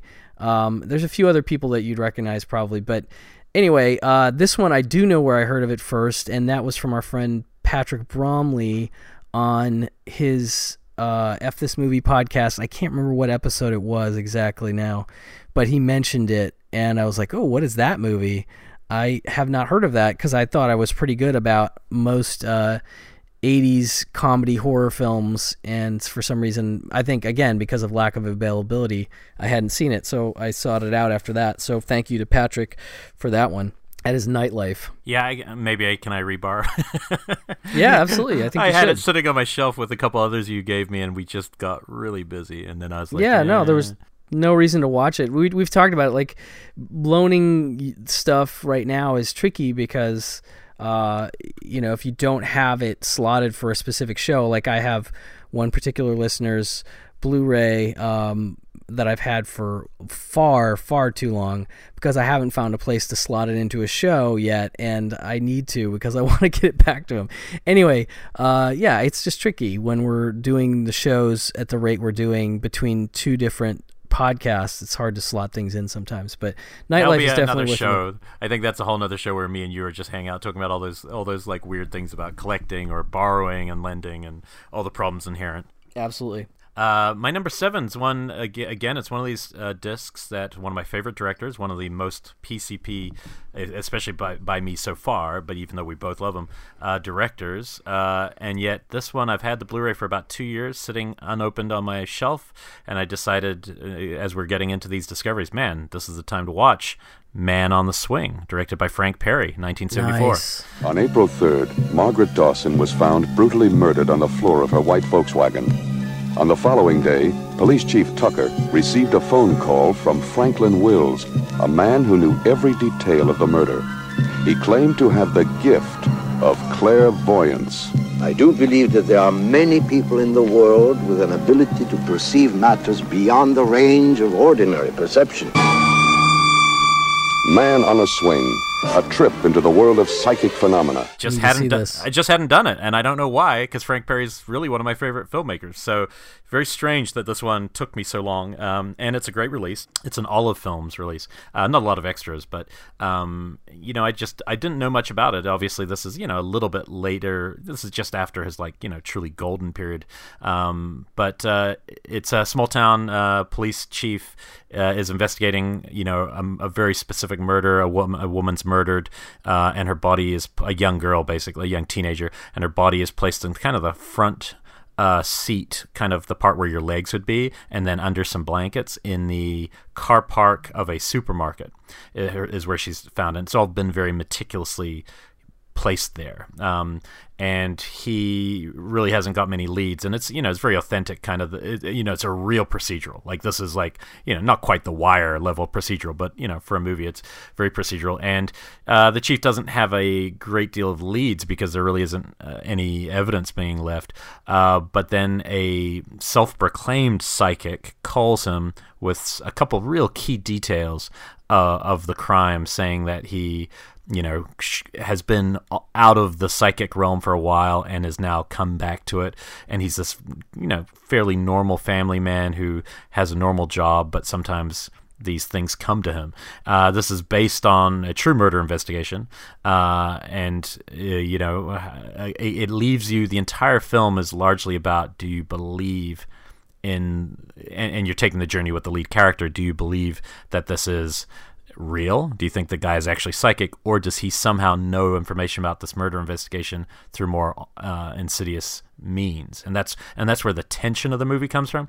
But the the nice surprise here, and I don't mind sometimes admitting when I'm wrong. And a lot of people will, um, you know, always chastise you when you say I don't like X, Y, Z, an actor or director. I have never been, and this might be sacrilege, I've never been the biggest Cliff Robertson fan. And I don't know what it is and and it started with Obsession. To be honest, when I watched Obsession, I was like, ah, you know, by De Palma, and and I look forward to seeing the re-release. But when I first saw it, I was like, he just for some reason didn't necessarily feel like a lead to me. He felt almost like a soap opera actor. I hate to say it. This is just my my my read on Cliff. Now, when I saw Star 80 and he's playing um, Hugh Hefner in a smaller role, I thought he was fantastic. So I, I think it was much more about being elite. In this film, he is a kind of the the world weary chief of police, and he is fantastic. And and the, and I love it when you see those films, like when you see that film where you're like, okay, yeah, that guy's a star. I, he's totally real in this film. And he's not at all soapy. It's a totally real character. He's got a wife who's pregnant, and he's really trying to figure out what the fuck's going on with the psychic. The psychic is the actor Joel Grey, who um, uh, what was the TV show that he was on with um, Jennifer Garner that she became big on? Um, oh shoot, can't remember right now. uh, Alias. Alias was Oh, the big show, and and he was ol- much older there, obviously, but he's super odd in this film, and it's really there's other actors in there and there's other characters, but it's really a largely a two person. Uh, kind of film throughout as their their interactions as they're trying to kind of figure out what the story is with this uh, this investigation. But yeah, Cliff's fantastic in this, so it, which I love that feeling of going, okay, cool. No, this is this is now I'm now I'm sure uh, five others will pop up where I'm like, oh yeah, this is his golden stuff. But um, yeah, it's it never bogs down. It's edited really well, um, and you're never given everything. You know, it's it's somewhat open ended in conclusion. It's almost Lecterish the last couple moments where you're just don't, like the kind of power that Lecter has. Uh, there's moments where Grey has that, and you really don't know exactly uh, the status of things, which could be how the real investigation went. And uh, while I wouldn't put it in Perry's like golden, say four or five movies, where I think he's made four or five of just my favorite movies, I think this is really solid and definitely should be sought out, uh, especially for people into these kind of you know police procedurals. It's it's a solid movie um, and a good release. Yeah, that's cool. I, I've had that Blu-ray since right around when it came out, and because of the Frank Perry-ness of it, and Mm-hmm. I just haven't gotten to watching it yet. So you know, you're pushing me into uh, slotting it for January 2019. Sometimes I go heavy on stuff I might want to discover that I hadn't uh, gotten in at the end of you know the year prior. So this will be on my list soon. Well, one important note about Frank Perry, and I do think this is important. I think in, as cinema goes forward, it's very easy. The auteur theory, you know, really does kind of um, wash away a lot of actually important details. But I do think that he is more of a co-director than he is a film, a great film director. I, I believe, I believe Eleanor Perry is such a big part of his work and his best work, uh, which was his wife at the time, and especially on The Swimmer. You know, that was her passion project. Huge, you know, she wrote the script. Uh, a lot of those best movies they made, David and Lisa, all of these films were together, and they had a very messy divorce. And the films he made after are not at that same level. He's still a good film director, but the voice is not quite the same. This is in that post period, so it's still a well directed film. But Eleanor Perry's contribution, I I feel, gets um, overlooked, and that's just what often happens, you know, with people who don't have their name on the directing credit itself. But I do believe their partnership was a, a big a key to his best work. Yeah, I would say the same could go for Peter Bogdanovich and Polly Platt. I think uh, yeah. she's a part of his best stuff. Um, not to say that he didn't make good movies that she wasn't involved with, but I think it's a similar thing. And and some would say the same about I think George and Marsha Lucas. Um, I want to say that she's involved with some of his best stuff. So anyway, yeah, there's often uh, a woman behind the scenes helping out, you know, and then obviously Hitchcock and, and Alma Reville. So, uh, you know, there's a lot of stories like that. and right? Edith Edith Head too. Yeah, I think she has a big part of his. Well, so I, I- I just recently was struck, and I this is something I do like about social media is when those kind of people are being remembered. And um, there's that T-shirt company right now who's putting names on T-shirts, and one was a Halloween T-shirt that said a Debra Hill production. I And- love that. and and I love that because it is it is important to remember. Like, and especially if you've made a film, you know, but if you haven't, you have no idea just how much other people do. so Yeah. uh, so it's nice to see these key. But Eleanor Perry, if you do if you ever do research into Frank Perry, you'll see just how key uh, her her role in his filmmaking is. Absolutely. Um, all right, so uh, back to another, I believe, Phil Blankenship favorite. I think I heard of this one because of Phil, or I was aware of it uh, prior to that, but it, it never occurred to me to seriously check it out until I sometime heard Phil um, was a fan of it, and that is Black Dog from 1998. Jack's driving days were over. I lost my license permanently when I went to prison. Bet you miss that life, don't you? Until the day he got an offer. I got a load I need brought up from Atlanta. It's off the books. He couldn't refuse. Even with what we both make, we are too far behind. I was offered a job today. Driving. You're the driver from New Jersey? That's me. You got a name? Jack Crews. You'll have to forgive Earl's manners. He was hoping he'd get to drive. But what was supposed to be a straight run up north There's over $3 million in automatic weapons on that truck. What was that? A Mazda. Is about to take a few unexpected turns. He's trying to hijack the load. Good old Southern hospitality.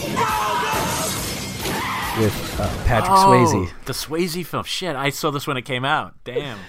Yeah, I had not seen this one. Um, it's it's one I considered for our uh, exploitation sampler. I was going to call it Truck Exploitation, and the movie, slight spoiler alert, but not really, is very much White Line Fever meets Fast and the Furious, and it's from the director of Passenger 57. Always bet on black. but the basic gist of it is that Patrick Swayze is an ex-con who takes a driving job, but what he doesn't know is the truck is filled with uh, illegal weapons, and then he starts to get involved with the people that want the weapons, and they bring his family into it, and there's uh there's a, a really good supporting cast, including Meatloaf, uh, Randy Travis and uh, oh man, there's a couple more really good. Charles S. Dutton, Stephen Tobolowsky, um, but it's it's just a lot of fun. There's there's some great um, truck driving business. You know, it, it's it's got a little bit. I guess I associate it a little bit with Roadhouse too, where you've got Swayze, you know, at a disadvantaged position. Um, sort of being pushed into a bad spot by some um, well-off shitty people. Um, you know, he's a little. It's a different character. It's certainly not the same character as Roadhouse by any means, but I I think it's you know prime role for Swayze, and there's a lot of great action and driving sequences. And I just had a blast with it. I really, really enjoyed it, like way more than I ever thought I would. Um, and I don't know. I, I think I just have a an affinity for for truck movies you know like i said we you and i are both fans of white line fever but um, even something like convoy uh, you know things what's like that The, um, what's the uh, one of my favorite thrillers is that Kurt Russell truck movie with J.T. Walsh. Breakdown. Breakdown, such a good movie. Great Like, movie. That is a fun movie. Yeah. Um, Yeah. And also, No, also love Roadhouse. I mean, you know, no Roadhouse, not a truck movie, but talking about Swayze, it's another film that it's been nice to see. That's one of those films where I feel like film Twitter, whatever the hell that is, you know, but what people allude to as film Twitter, I feel like Roadhouse is one that was embraced in that world, which is nice to see because Yeah. I always think it was a bit of a joke before that, but it's a really Yeah. good movie. Like you watch it, it's It a- is. It's a really fun movie, and Gazzara's Oh. fantastic in that film. Such Yeah, a good no, bad it- guy. I think the thing that people sometimes forget is that movies like Roadhouse are sometimes some of the most satisfying and entertaining movies that you can watch. Mm-hmm. And I think as much as a great art house film is, and I love me some art house films, and they can be satisfying on certain levels as well.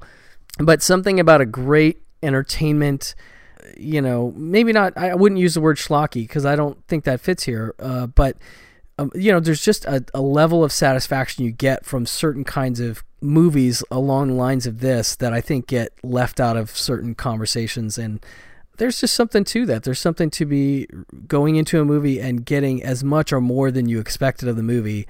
Um, and you get a lot of great scenes. I think that's the thing. Yes.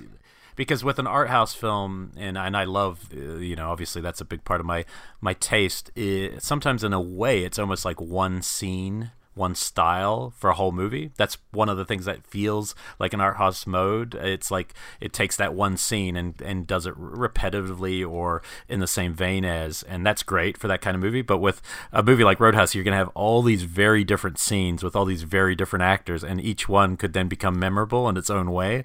And so it's just a different thing. The construct of it, it's it's interesting. I think you're right, though. I do think there's something deeply satisfying. I mean, that's why Hollywood's always been you know the dominant mode of cinema in the world because they you know usually will make something fantastic in even the b picture you know what that could have been seen as sometimes is just the most fun film Absolutely. And I think there's also something to be said for the late 90s, I want to hmm. say, like that era right before DVD or just as DVD was taking off. Obviously, Black Dog, I, I think I think it even has a Blu-ray, but I'm not 100% sure of that. It definitely has a DVD. It's definitely available to stream on Amazon and everywhere. But I feel like there's something about movies in the late 90s around the DVD and things just around 9/11. I think there that is a watershed year, and I think a lot of movies before that, um, sometimes like right before that, get lost in the shuffle for whatever reason, cultural or uh, just the fact that they didn't get an immediate DVD release, and so then when people were moving on to DVD, they left some of their VHS movies behind, and they just didn't get a chance to see it. And I felt like that's what happened for me with this one. I remember it coming out on VHS, and I remember thinking, I don't know about that. It looks pretty silly, but um, yeah, there's something about that period too that I've I've been finding a few movies here and there that uh, I've missed for whatever reason, and um, this one was just a lot of fun. So that's uh, Black Dog. Cool. Uh, it's fun. Uh, my number six is a film I discovered for uh, Shockwaves, and it was from through Shudder's re-release. But I actually got the Severin disc.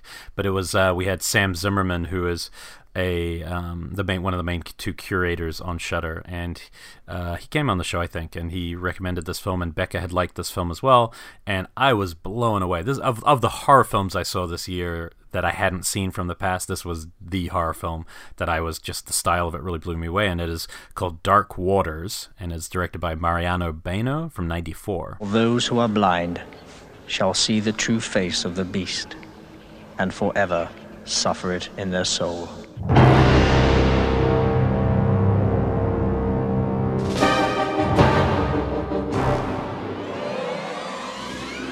Uh, this is the most Lovecraftian film in the way that I imagine the spirit of Lovecraft should be. Uh, it's somewhere between, I guess, somewhere between Stuart Gordon and a, and a Fulci film, I would say, because Gordon's a lot funnier and a lot sharper in his dialogue, so it hasn't got that. This is definitely a mood piece in the in the way a Fulci film feels like a mood piece, but it's got this, you know, just this kind of nightmarish uh, other quality that Lovecraft has always been able to get to. It's uh, I'm not also the biggest nun horror fan, which is obviously Becca's uh, role on our show, but this is one that totally delivers. So it's a it's a woman who's having these horrible visions about her childhood. Uh, she travels back to this like uh, remote island that is uh, run by nuns in this weird monastery. There's I think there's a scene where a priest is like beheaded and then he's like drowning on a cross in this as this like church floods. Like it has imagery that's really high end. It doesn't feel like you're watching this tiny horror movie at times. It feels quite big in the scale uh, of the vision. Um, and she returns to this. Uh, I think I think a friend of hers writes to her, uh, you know, telling her some weird things going on there, and then she kind of investigates and uh, starts to realize that she's kind of connected to this place. And there are some menacing, weird images. A lot of like you know bizarre uh, Christ-like imagery, and uh, you know some weird Lovecraftian like not not not like fishmen, but definitely some bizarre uh, uh, inhabitants of this island, but it's it's it's beautiful. Like it's beautifully made. It's exciting. The movie ends, and I'm just like, how is this guy not the new Argento slash Fulci type director? Everyone should be seeking out every movie he's made. I, I think he's made some other stuff, and I do know part of the story was it was made I guess there was a Balkan War happening where he made this film. I don't know. I can't remember which country he ended up shooting in. But uh, so a lot of crazy stuff was happening in the background while they were making this film um, and affecting its release, I believe. Uh, but it is on Shudder and it is also on a really nice Severin uh, Blu-ray, and I, it just comes with my absolute highest praise for the kind of horror that I'm drawn to, which is somewhere between like art horror and really messed up imagery and things that really deliver. It's it's really good. Nice. Yeah, this is one I haven't seen. I need to see it. It's really good, man. It's really interesting. Um all right, so I'm going to move to one that I discovered I think via Pat Healy, actor uh, filmmaker Pat Healy. I want to say he I used to have him do lists for my blog. He I've been friendly with him online for years. He's a really sweet guy and a really remarkable cinephile and I want to say that he tipped me to this one when it first came out from Warner Archive. It's a movie called Enemy of the People from 1978. Steve McQueen, in the most important dramatic role of his career. You want to ruin this town? They couldn't buy him. They call him a traitor. My father is no traitor. They couldn't bury him. God help me. I think you people are horrible. So they made him an enemy of the people. How do you know how I feel about this town? You cannot say that! The people here assembled, decent, patriotic citizens, declare Dr. Stockman to be an enemy of the people and of his community. The people are poison. Steve McQueen, as a man of intense personal courage. The children are poisoned. Steve McQueen The water's poisoned. is And that's the end of it. an enemy of the people. Now get out of here. and this stars Steve McQueen. I was looking at it for my underrated 78 list, which I did earlier this year, and uh, it made the cut for me. It's a really great later McQueen performance.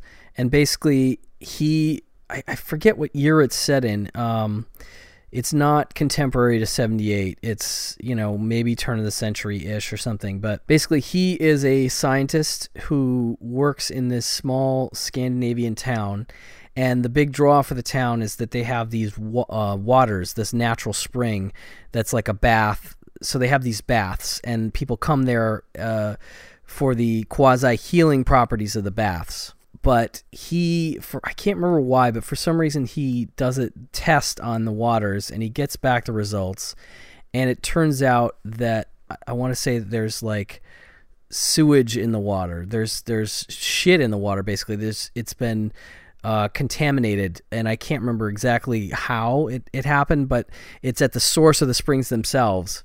And basically what he finds out is I think it was because somebody had gotten sick and he's so that set him off in the direction. So he starts to try to tell the people of the town like we should probably deal with this. And his brother played incredibly well by Charles Durning is like one of the big wigs of the town. And basically when he tells his brother that they would have to basically fund some kind of reconstruction or you know change the source of the water it's going to cost the town a shit ton of money. And so his brother kind of wants him to bury it kind of wants him to not tell people about it. And he just he's kind of in shock because he's a very um, uh, moral guy. And so it becomes this thing where he goes to the newspapers, and the newspaper in the, in the town is like, "Oh, this is a good story," and you know they start to want to publish it, but then you know Durning is comes and has a talk with them, and so it becomes this whole thing. And basically, Durning totally villainizes uh, his brother McQueen, and the whole town turns against him. It's this whole drama. It's really incredibly tense, considering it's just a lot of people talking about you know shitty water. Um, Is this the one where McQueen's got like glasses and a beard and looks totally different? Okay, Mhm. I remember seeing trailer. I've never seen the film. I've, I remember seeing trailers going, "Whoa, he just looked." It's a totally different vibe for him. totally different yeah but like i said it's it's among his best performances from this period and it just was one of those where i mean i'm i'm, I'm a huge steve mcqueen fan as it is and i've seen some great performances from him um, things like you know love with a proper stranger and um, there's a lot of great dramatic turns that he's done but i hadn't seen this one and i just was really blown away by how good he was in it and how good charles durning is in his role and I, I love. He's another one of those actors who just puts a smile on my face. Like you know, uh, the dance scenes in Best Little Whorehouse uh, are some of my favorite. Like if I was depressed ever, I could watch that and probably be totally fine because pure joy. Yeah, he's great, and he's just so grumpy and evil in this, and it's but but he he makes it feel like it it's coming from a real place. Like he is concerned about the town, he's concerned about his own reputation, and it's just this really incredible um, struggle of wills between these two brothers, and it's it's really well done. Um, so I like that a lot. It's also got Richard Dysart from The Thing. He's the doctor. Uh, he shows up. I always spot him, and there's a couple other people I recognize that I can't recall right now. But it's uh, it's streaming on Amazon and stuff. Uh, there's a Warner Archive DVD. Definitely worth tracking down. Enemy of the People. Well, number five is one of your favorite movies, and so we've talked about it many times. We've talked about it on. It's appeared once on your list. It appeared on uh, for me in the Danny Peary Cult Movies three, and that is Over the Edge, directed by Jonathan Kaplan, 1979. Kid who tells on another kid. It's a dead kid.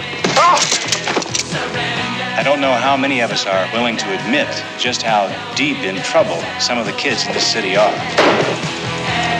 Tension is rising. You people talk about these kids like they're a bunch of animals. Tempers are raging. Your son and some of his friends are part of this. My son and his friends are part of this town. Time is running out. And something's got to explode. Truly a great movie. Like I, I don't know why it's a number five. There's no real reason in this next like four. It's it's one of the best films I discovered this year. Uh, absolutely, it's uh, you know bored teenagers rebelling against authority in New Granada. Uh, it's it's really got some of the best teen performances ever put on film.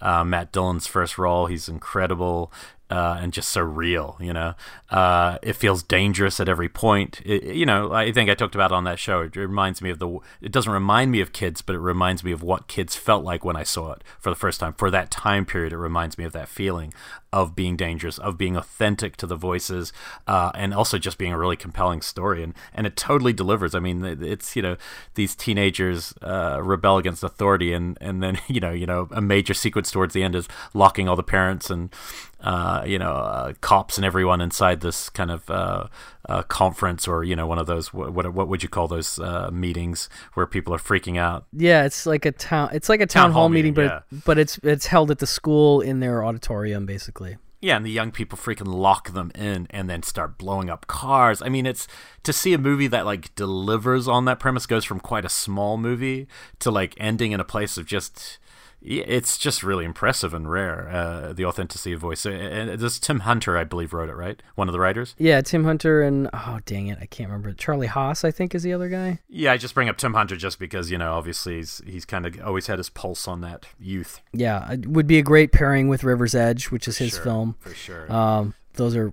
fantastic movies. But yeah, Over the Edge, one of my all-time favorites. A movie that has grown on me every single time I've watched it and is like you say so authentic, very gritty in terms of the way that the kids talk to each other, the way that they treat each other. Yeah, and an incredible Matt Dillon performance. He's got such a rawness to him that obviously we would come to recognize in later performances, but it's really just let loose in this movie and he is spectacular. Um, but yeah, it's it's so good. It's and you know uh, Kaplan, Jonathan Kaplan directed White Line Fever, which I mentioned earlier in this episode. He directed Truck Turner. I really like him a lot, but Over the Edge is for sure his masterpiece as far as I'm concerned. Yeah, that's definitely on my li- of my list today. If you haven't still haven't seen that one and you listen to the show, this is now the third time it has been mentioned in the exa- which means you must see it. Uh, it's it's time. Yeah, fully PCP approved. Um, and speaking of which, I think you were a fan of this one too. Uh, my number five spot is uh, a movie we talked about. Uh, is part of the, I think, part one of the 80s cult episode. Maybe it was part two. I can't remember which one it was in, but it's Walking the Edge. Walking the Edge in a violent city.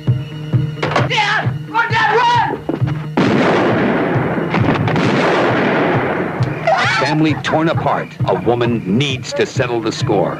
If he was pushing drugs to young kids, maybe he deserved it. But Danny was my baby. My son.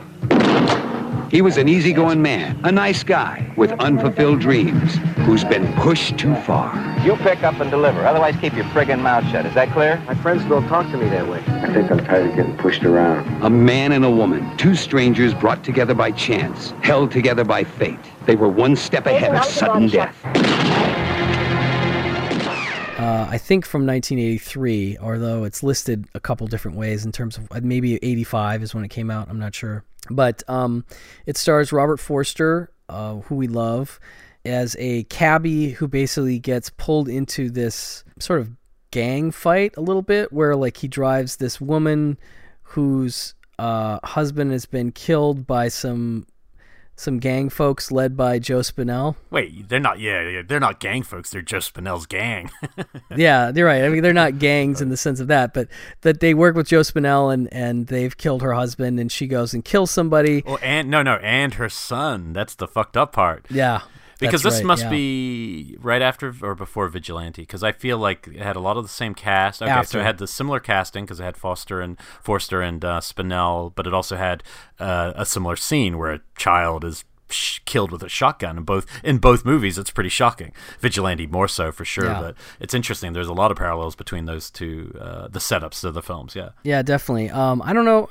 There's things about this I prefer to Vigilante, and there's things about Vigilante I prefer to this, but um, they definitely go well together, and it's a good force to roll. But yeah, he, It's more fun. It's way more fun Yeah. than Vigilante. Vigilante's bleak. I think Definitely. Vigilante might be a better movie Yeah. in quote marks in terms of like the story, but I think this is like fun and unique and kind of kind of surprisingly wild in the way it goes.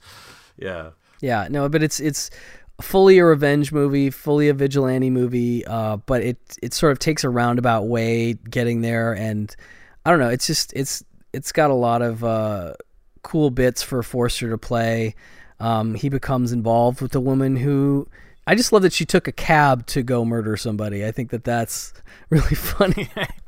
No, it's a great scene where she's like, "Just wait here," and he's sitting, sitting there. It's kind of like, I guess, the first Collateral. I guess uh, Michael Mann's Collateral Yeah. would double feature pretty nicely with this one because she literally says, "Just wait you go. here." The first one, she kills someone. The second time, she's like, "Wait here, but I might not come back," and he's like, "What?" And Yeah. then she's trying to take out, take them all out. But Spinell's got some really fun scenes too. There's, there's some interesting He weird does. scenes between the the bad guys in this film, but there's one part of it that sticks out like a weird th- sort of thumb. But it makes me like the movie more. But it just is not at all believable. It's that they hang out at like a new wave punk club, and it's like they do not look like the gang who hang out at, especially Spinell. It's so bizarre.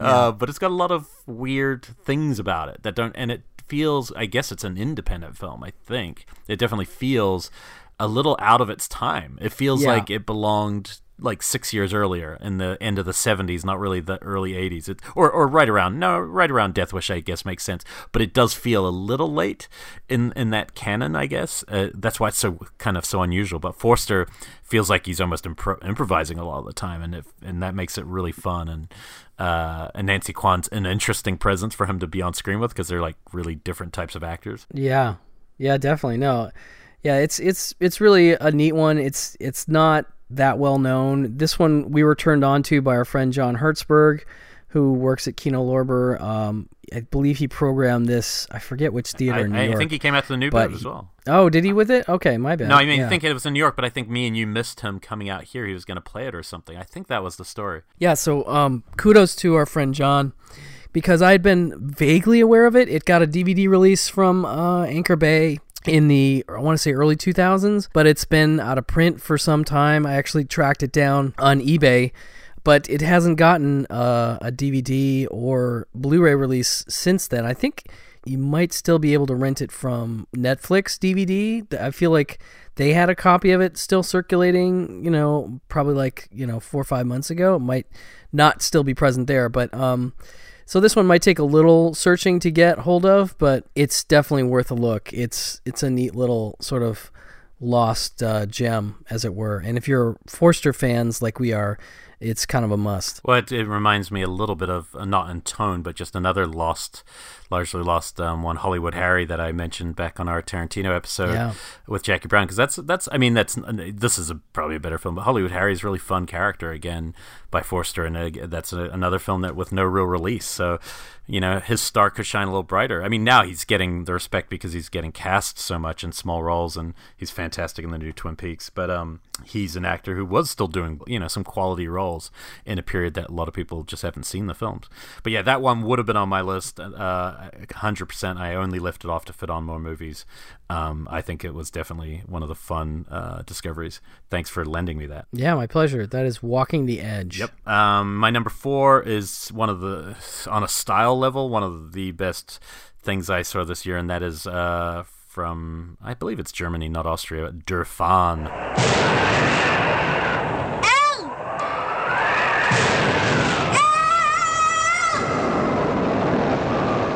Uh, directed by Eckhart Schmidt from 1982.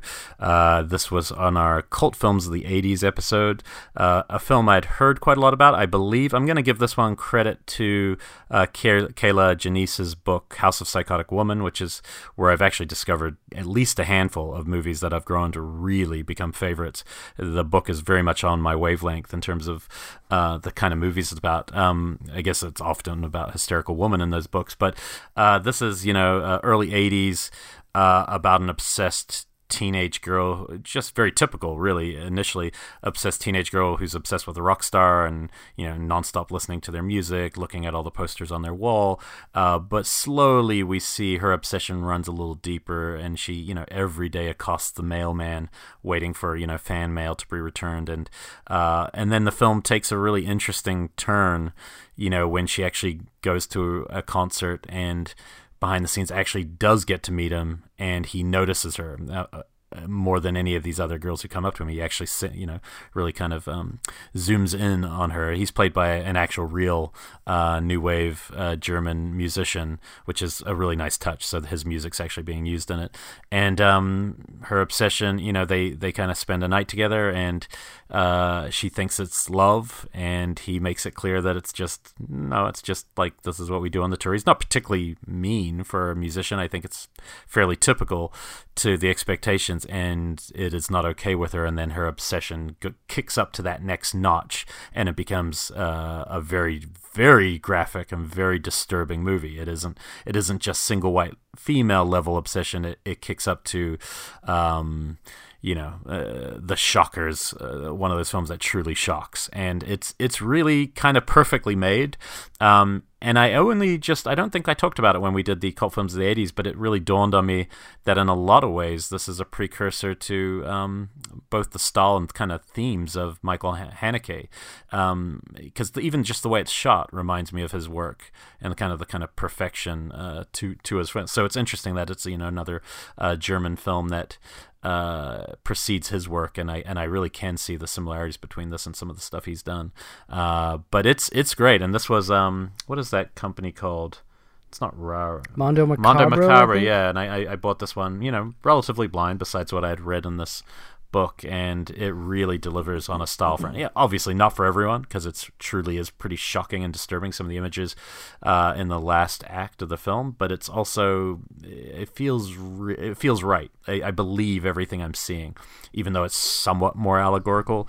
Um, it I think it's I think it's a tremendous bizarre uh, flick. Very nice. I um I bought this one based on your recommendation and a few other people around the time that that Blu-ray came out. I was getting a whole lot of praise, and I was like, okay, I got to get that another one. I just haven't gotten to watch yet, but I definitely will at some point. not point. a good date movie, bad date movie. Yeah, it just has that vibe where it's like, nope, not a date movie. Good to know. Depending who you're dating, I guess. Um, you know, I, I, I, suppose, I should be careful yeah. saying that. Yeah. Um. So my next one, my number four spot, is a movie that I mentioned on our Carpenter Part Two episode. I paired this one with vampires.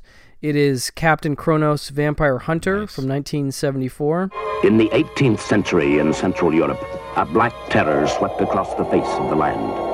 The curse of vampirism, which had been a half-forgotten memory for hundreds of years, returned with a fury that struck unholy fear into the hearts of every man, woman, and child. One man dared to make a stand against this evil epidemic. One man dared to hurl a challenge of cold steel against the terror of the undead. He was Captain Kronos, Vampire Hunter.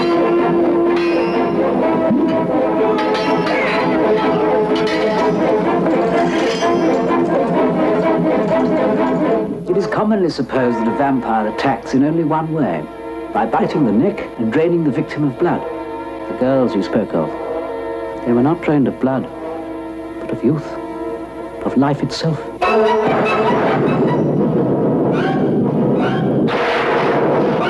You see?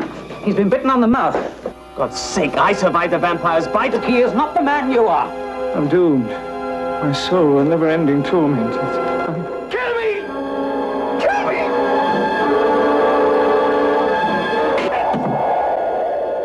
I still need to see it. Damn it! I'm excited to see that one. It's good. It's it's um I can't remember if it's technically a Hammer movie or not. No, I'm blanking on that. I should have looked that up. But um it is of that sort of period and it feels like that sort of a movie. Um it's it's kind of like part western, part uh, swashbuckler, part vampire movie. It's got all these elements.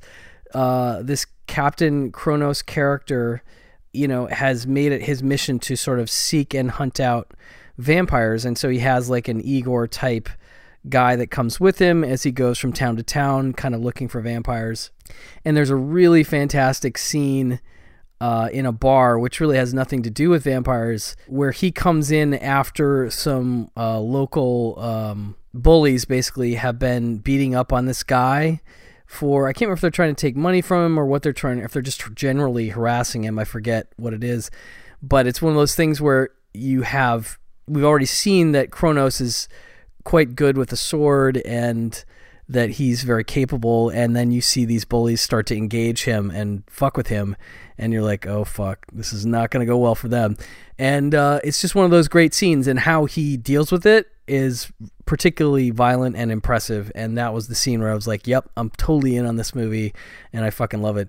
And there's just a lot of great uh, vampire stuff too where they're you know it's not quite postmodern exactly but they're sort of thinking in the way that you know more modern day vampire hunters might think uh, while still being a little antiquated because of the time period it's like you know i forget when this is taking place but it's it's a lot of fun and i liked it a lot and uh, it it's definitely of this period one of my favorite vampire movies that i've seen i was just really impressed with it also highly available streaming and stuff if you want to check it out Was that Twilight Time?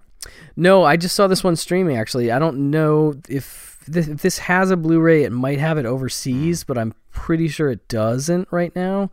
Uh, so I'm hoping that somebody puts it out on Blu-ray at some point because it's definitely worthy of that and could use the attention. Uh, this is one that I think I discovered because of Dennis Cozzalio, who runs uh, Sergio Leone in the Infield Fly Rule film blog, which I've been a fan of for a long time. I feel like he put it on either a discoveries list or a favorite horror films list. No, I think it was a favorite horror films list, and this was, you know, not quite 10 years ago, but it's been a long time, and I've been meaning to check it out uh, since then. It is a Hammer Films production, so i of the Hammer movies, this is, you know, top, you know, three or four for me. It's it's a lot of fun. And you're like the third person I think this year who has given it that kind of a praise for me. Uh, Rob might be one, um, and somebody else. Uh, it might have been Panos Cosmatos. Uh, Oh, I- nice. I, feel like this is a movie he had discussed. Um, maybe it's that I heard Ben Wheatley was a huge fan of this one. Uh, maybe that he was even remaking it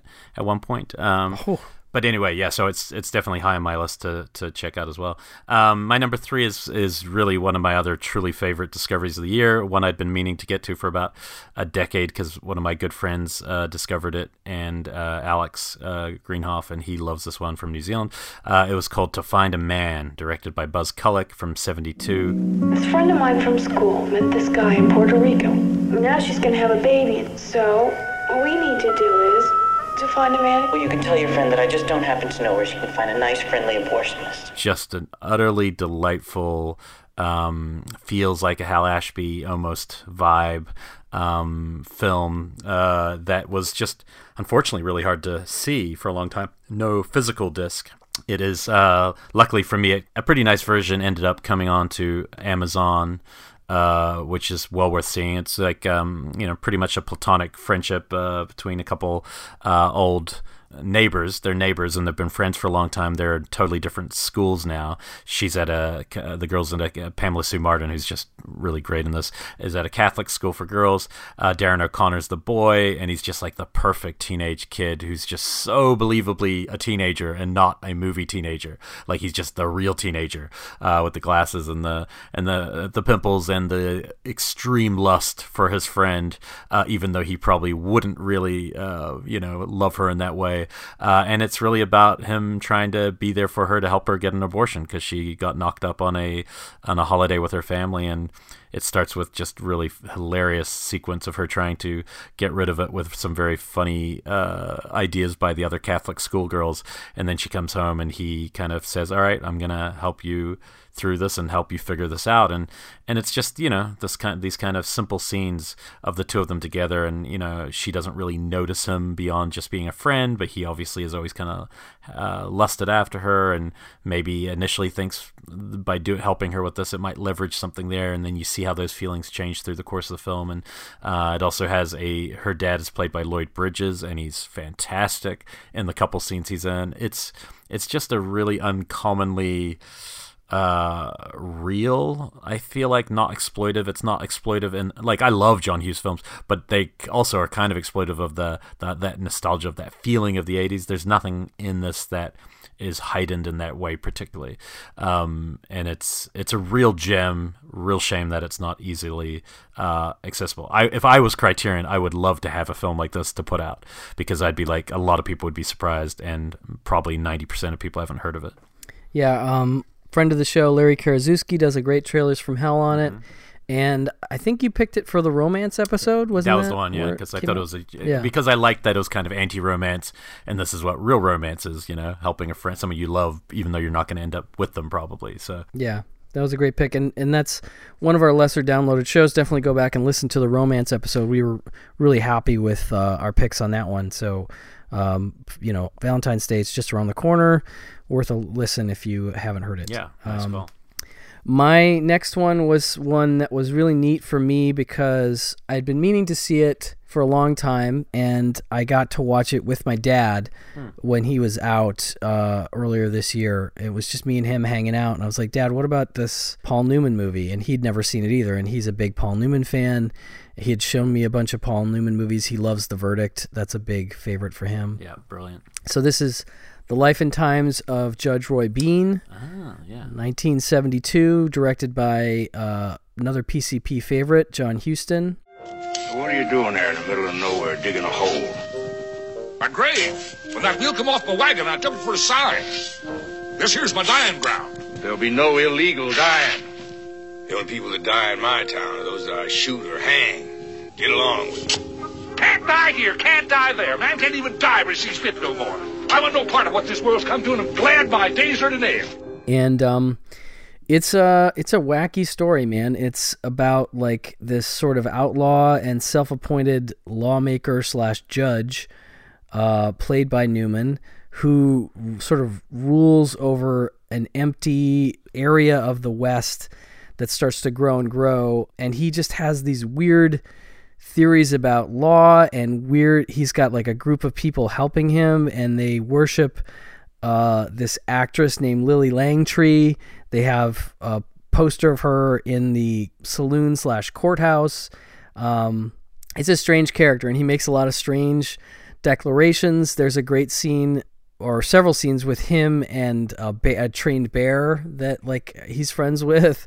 Um, I, I, I it's really hard to even encapsulate, except that to say that it's uh, over a, a, a number of years it takes place and you just sort of see him spouting a lot of great dialogue i believe it was written by john milius Mm. if i'm not mistaken um, Um, Milius and Huston's a very macho combo. yes and it is that movie but it's it's certainly weirder than you would think a movie from those two would be in terms of just the eccentricities of this character but it's played incredibly well by paul newman you know on the level of you know Butch Cassidy, but uh, and this is only like three or four years after that, but he's playing like a much older guy than even Butch feels like for some reason, and and he he's able to pull it off. It's it feels eh, yeah I don't know it feels of a different um not actor necessarily, but it's just so different in that way. Uh, but I was really impressed with it. This one came out on Blu-ray from Warner Archive this year, and uh, it was just a really fun time to watch with my dad. There's uh, a great supporting cast, including Ned Beatty, Anthony Perkins, Roddy McDowall, Bill McKinney, Tab Hunter, Stacy Keach has a great like one scene thing that he does. Uh, John Huston himself is in the movie. He's got a great scene. Ava Gardner plays Lillie Langtry. Richard Farnsworth is in it. There's a few others, but man, it's packed with good people, and it's uh, it's quite memorable. Definitely worth uh, looking up. Life and Times of Judge Roy Bean. Yeah, that's uh, for some reason in my brain that was a Robert Altman film. I've no. It could have been. Yeah, It's- it almost feels like it could have been. What's his crazy sci-fi film he made with Paul Newman? Um, Quintet. Quintet, which I was a little underwhelmed by, and I finally tracked that one down. That was one of those. When it was almost too cold and austere for me. Um, I mean, I only saw it on VHS though. I, I never saw a good version, so I'd be curious to revisit. But um, but Interesting. Yeah, no, I, I definitely got to see that then. I, I definitely have seen imagery from it. Him wearing a kind of a hat, right? He's always wearing like a bowler hat or something in that one. I can't. I think so. Yeah. Okay. Okay. I there's an image in my mind of it. Uh, cool. Now I got to put that one on my list. Um, my number two. This is, uh, man. I, I just this film really shook me and it left it left marks. And I, I keep thinking about it more than any film I really discovered this year. Uh, and it is thanks to this discovery comes from the New Beverly calendar. I didn't actually get to see it at the New Beverly, but it was on a calendar about a year and a half or two years ago, and it was at one of those. I think it was one of the exploitation nights they do, and I couldn't make it, so I I saw the and I might have seen the trailer, but I definitely looked it up after I saw the title, and I started be, just becoming interested in it, and that is uh, Short Eyes, directed by Robert M. Young, 1977, based on the play by uh, Miguel Piñero. You listen, and you listen good, because I'm only going to say it once. This is a nice, quiet floor. We never had too much trouble on this floor. With you, I smell trouble. Why the warden or the captain put you here, I don't question their motive. But for once, I'm gonna ask, why they put a sick, fucking degenerate like you on my floor? If you look at me from the side, if you talk from the side of your mouth, if you mispronounce my name, if you pick up more food than you can eat, if you undersleep, if you oversleep, if you call me when I think it's unnecessary, I'm gonna bust your fucking face up so bad your own mother ain't gonna know you. Isn't that being kind of hard? Shut up! My eight-year-old daughter was molested by one of these bastards. And I just as well pretend that it was you, Davis. Short eyes. Uh, man, this this movie is powerful and it, and it sticks with you in terms of like group dynamics.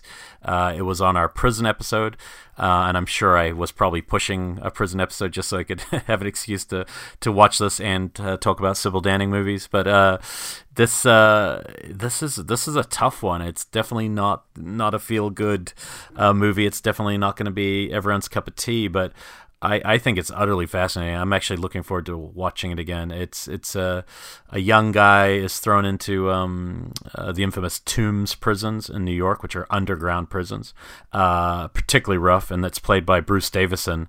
And uh, before he enters the world, you see all the different kind of you know kind of the racial segregation of the of the ward, uh, the different factions, how they work together, uh, how music is kind of a big part of how people interact, and you know which who to watch out for, who who is going to try to um, turn you out, you know, in, in, the in the showers.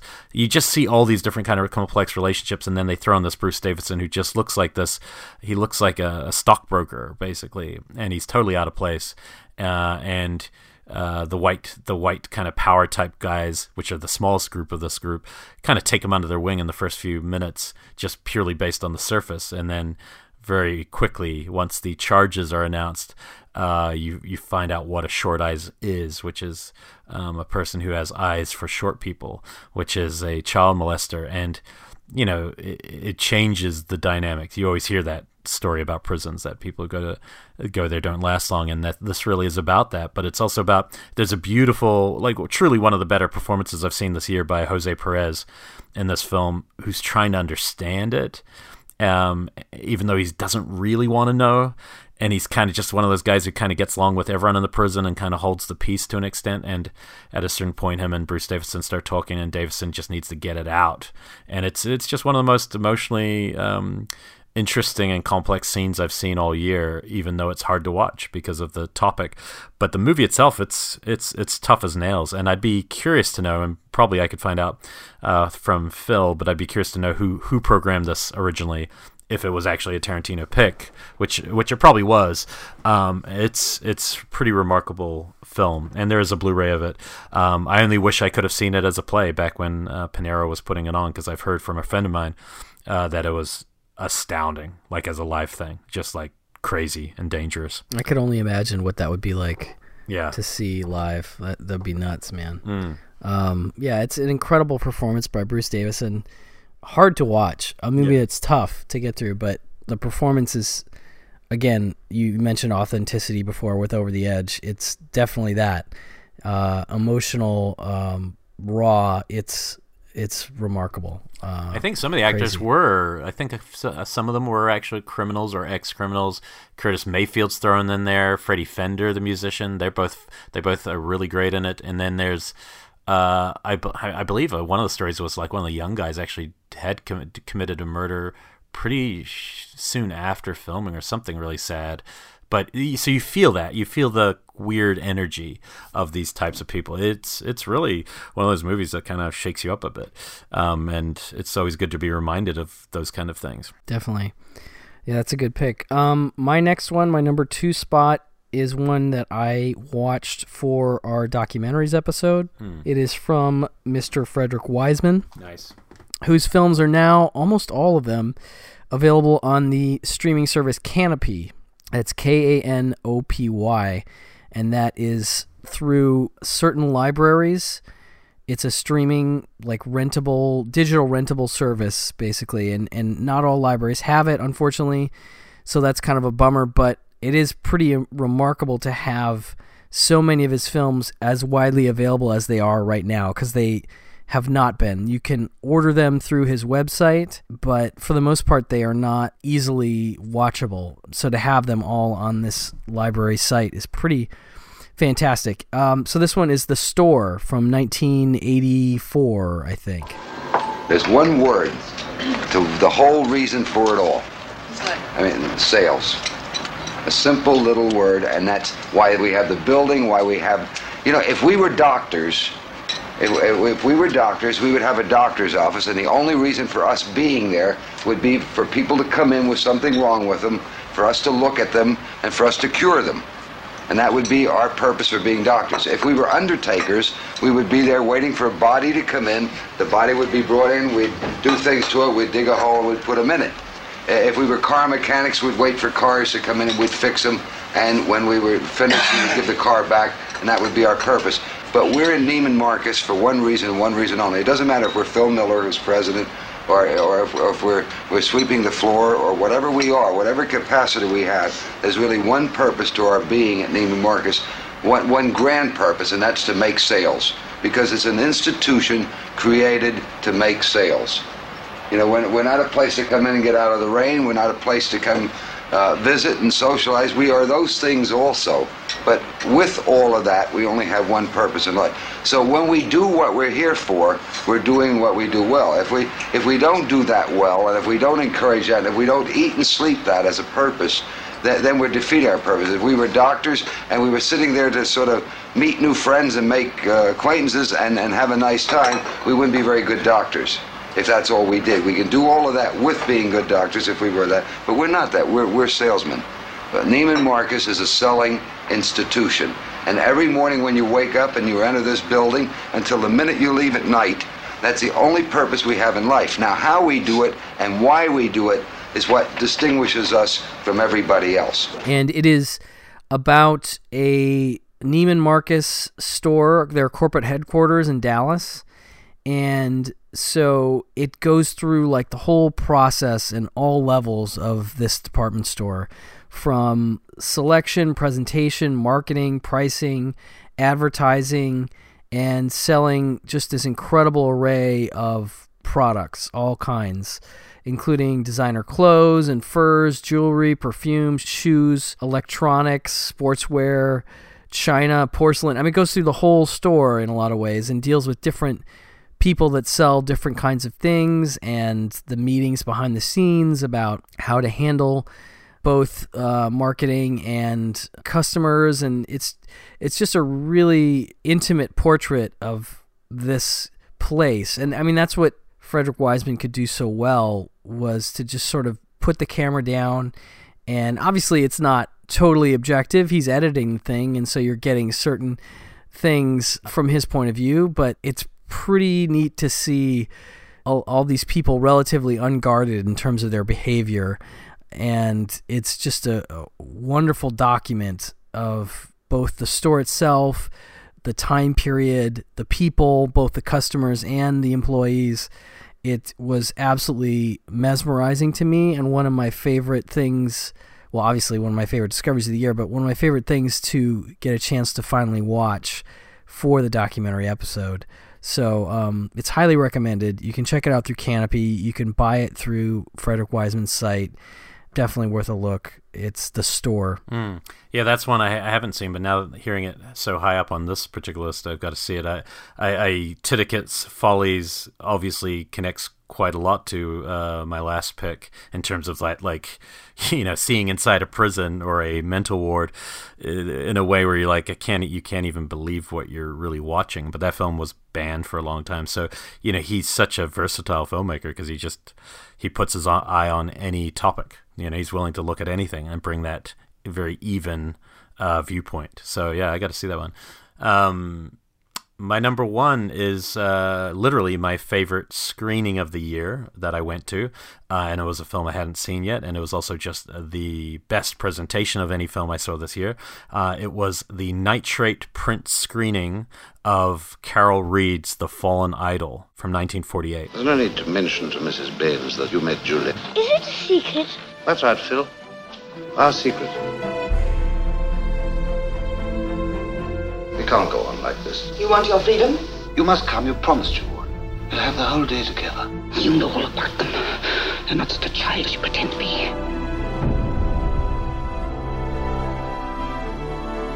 Why did you run away, Philip? Because of secrets. Excellent. Uh, I I've yet to see a Carol Reed film I didn't love, and I mean that. Like I've loved every film I've ever seen of his, um, and this one was no different. I think it was the night before me and you saw the um, Black Narcissus uh, nitrate print. Very cool. Um, and this one impressed me even more. This uh, again, it's black and white, so the nitrate's a little um, clearer with what you're watching. But this is one also incredibly, an incredibly suspenseful movie. Um, and it's uh, basically it's about uh, this young, uh, the young son of a diplomat uh, in England. Uh, he's a French diplomat, and he completely idolizes uh, his father's butler, who holds this house uh, together. His name is Baines, played by Ralph Richardson in one of the just great roles. And uh, he's the Baines character is always kind of regaling the kid with stories of heroism and how he used to you know fight in Africa and you know just stuff that you know as a viewer is probably not true because he is the butler after all but the kid completely believes it and and they have such a great beautiful relationship um, and at a certain point uh, the kid re- kid witnesses that uh, he, that Baines is having a an affair with a much younger woman, and his his wife, who also is part of the house, is also quite an kind of awful and particularly kind of cruel to the boy. Uh, so there's not a lot of love lo- uh, lost there, and uh, the film builds to. And I- I'm gonna you know spoiler if you really don't want to know this, but it happens still pretty early in the movie, so just warning. You know, fast forward a few seconds. Uh, it you know it builds in the first part to uh, an accidental death that the boy witnesses something that he uh, he interprets the wrong way, and then the rest of the film becomes he tries to cover up and help his friend because he loves him so much, even though he believes that Baines is guilty of this, uh, even though we as the audience know he is not. And it creates an incredible suspense in the last uh, half of this film, and it's it's an utterly remarkable piece of filmmaking. He, he he really more than any director in the last few years. Carol Reed's stuff. Every time somebody introduces me to another one, I um I obviously talked about one that Monte Hellman had put me onto, Outcast of the Island, which also just blew me away. And then you have the obvious of Third Man and Odd Man Out, which are just masterpieces. So this film really, you know, especially when it's really just about a boy's relationship to a butler you know it doesn't it doesn't sound like much but it also it taps into also quite a lot of what's in what and I would say this would be a shared number one spot with Passionate Friends if I was really looking at the two. I, th- I think I like them equally. Um, but the best stuff in Fallen Idol is actually the s- similar stuff to Passionate Friends, which is uh, Baines's relationship with this other woman and hearing their conversations about how they're going to proceed and what to do, and, and, and really seeing how what a different guy he is when he's around her versus who he has to be around his wife, who's very dominating and uh, I, I find that kind of drama just totally intoxicating. Um, but the surprising part is that it's also a suspense picture, and and it really works as such. Um, yeah, this is this is a tremendous movie, uh, and seeing it in a nitrate, I just feel so I feel very lucky to get to see a film at its you know the best possible way you can. Um, so yeah, if you haven't seen this one, I would definitely track it down. Definitely, I, am sure it's considered, you know, in England, like you know, one of one of their masterpieces. But for me, it was I'd heard the title, I just had never uh, seen the film. But it's from '48. Yeah, I'm jealous of that nitrate screening. That's a great, great movie that uh, I have on Criterion DVD, but they haven't yet upgraded to Blu-ray, and I hope they do at some point because yeah, it's pretty fantastic. I might prefer it to any other Carol Reed movie, including The Third Man, personally. Well, I think it maybe, and and I think Third Man to me is such a masterpiece. It's hard for me to necessarily jump into that equation, but I do think where where the difference is the the emotional relationship is is just really great. It's it's better than most father son movies, and it's the yeah. butler and this kid, and and you know especially when the kids' parents are diplomats, so you know they're away a lot, and so because of that, you you would forge these other relationships, and I think it really nails that viewpoint. Um, man, it's it's really it's a tremendous movie, and Ralph Richardson is so good. The, again, another actor who's one of the most famous actors of all time, especially British stage actor, who I just wouldn't have necessarily known why he's such a great actor. And then this is one of those roles where you're like, okay, that's why, because he's able to show so many different sides of this one character. Yeah, great performance. Um, all right, well, my last one is a big inspiration for one of my favorite Coen Brothers films, and that's Miller's Crossing. This is uh, The Glass Key mm. from 1942. I have seen that one, yeah. You don't like me, do you, Mr. Beaumont? I think I do. I'm pleased, even with such qualified approval. Why are you pleased? For some obscure reason. I think you're very nice. Let's have the not so obscure reason. I'd hoped you'd help me find Taylor's murderer. Do I look like a guy that runs down murders?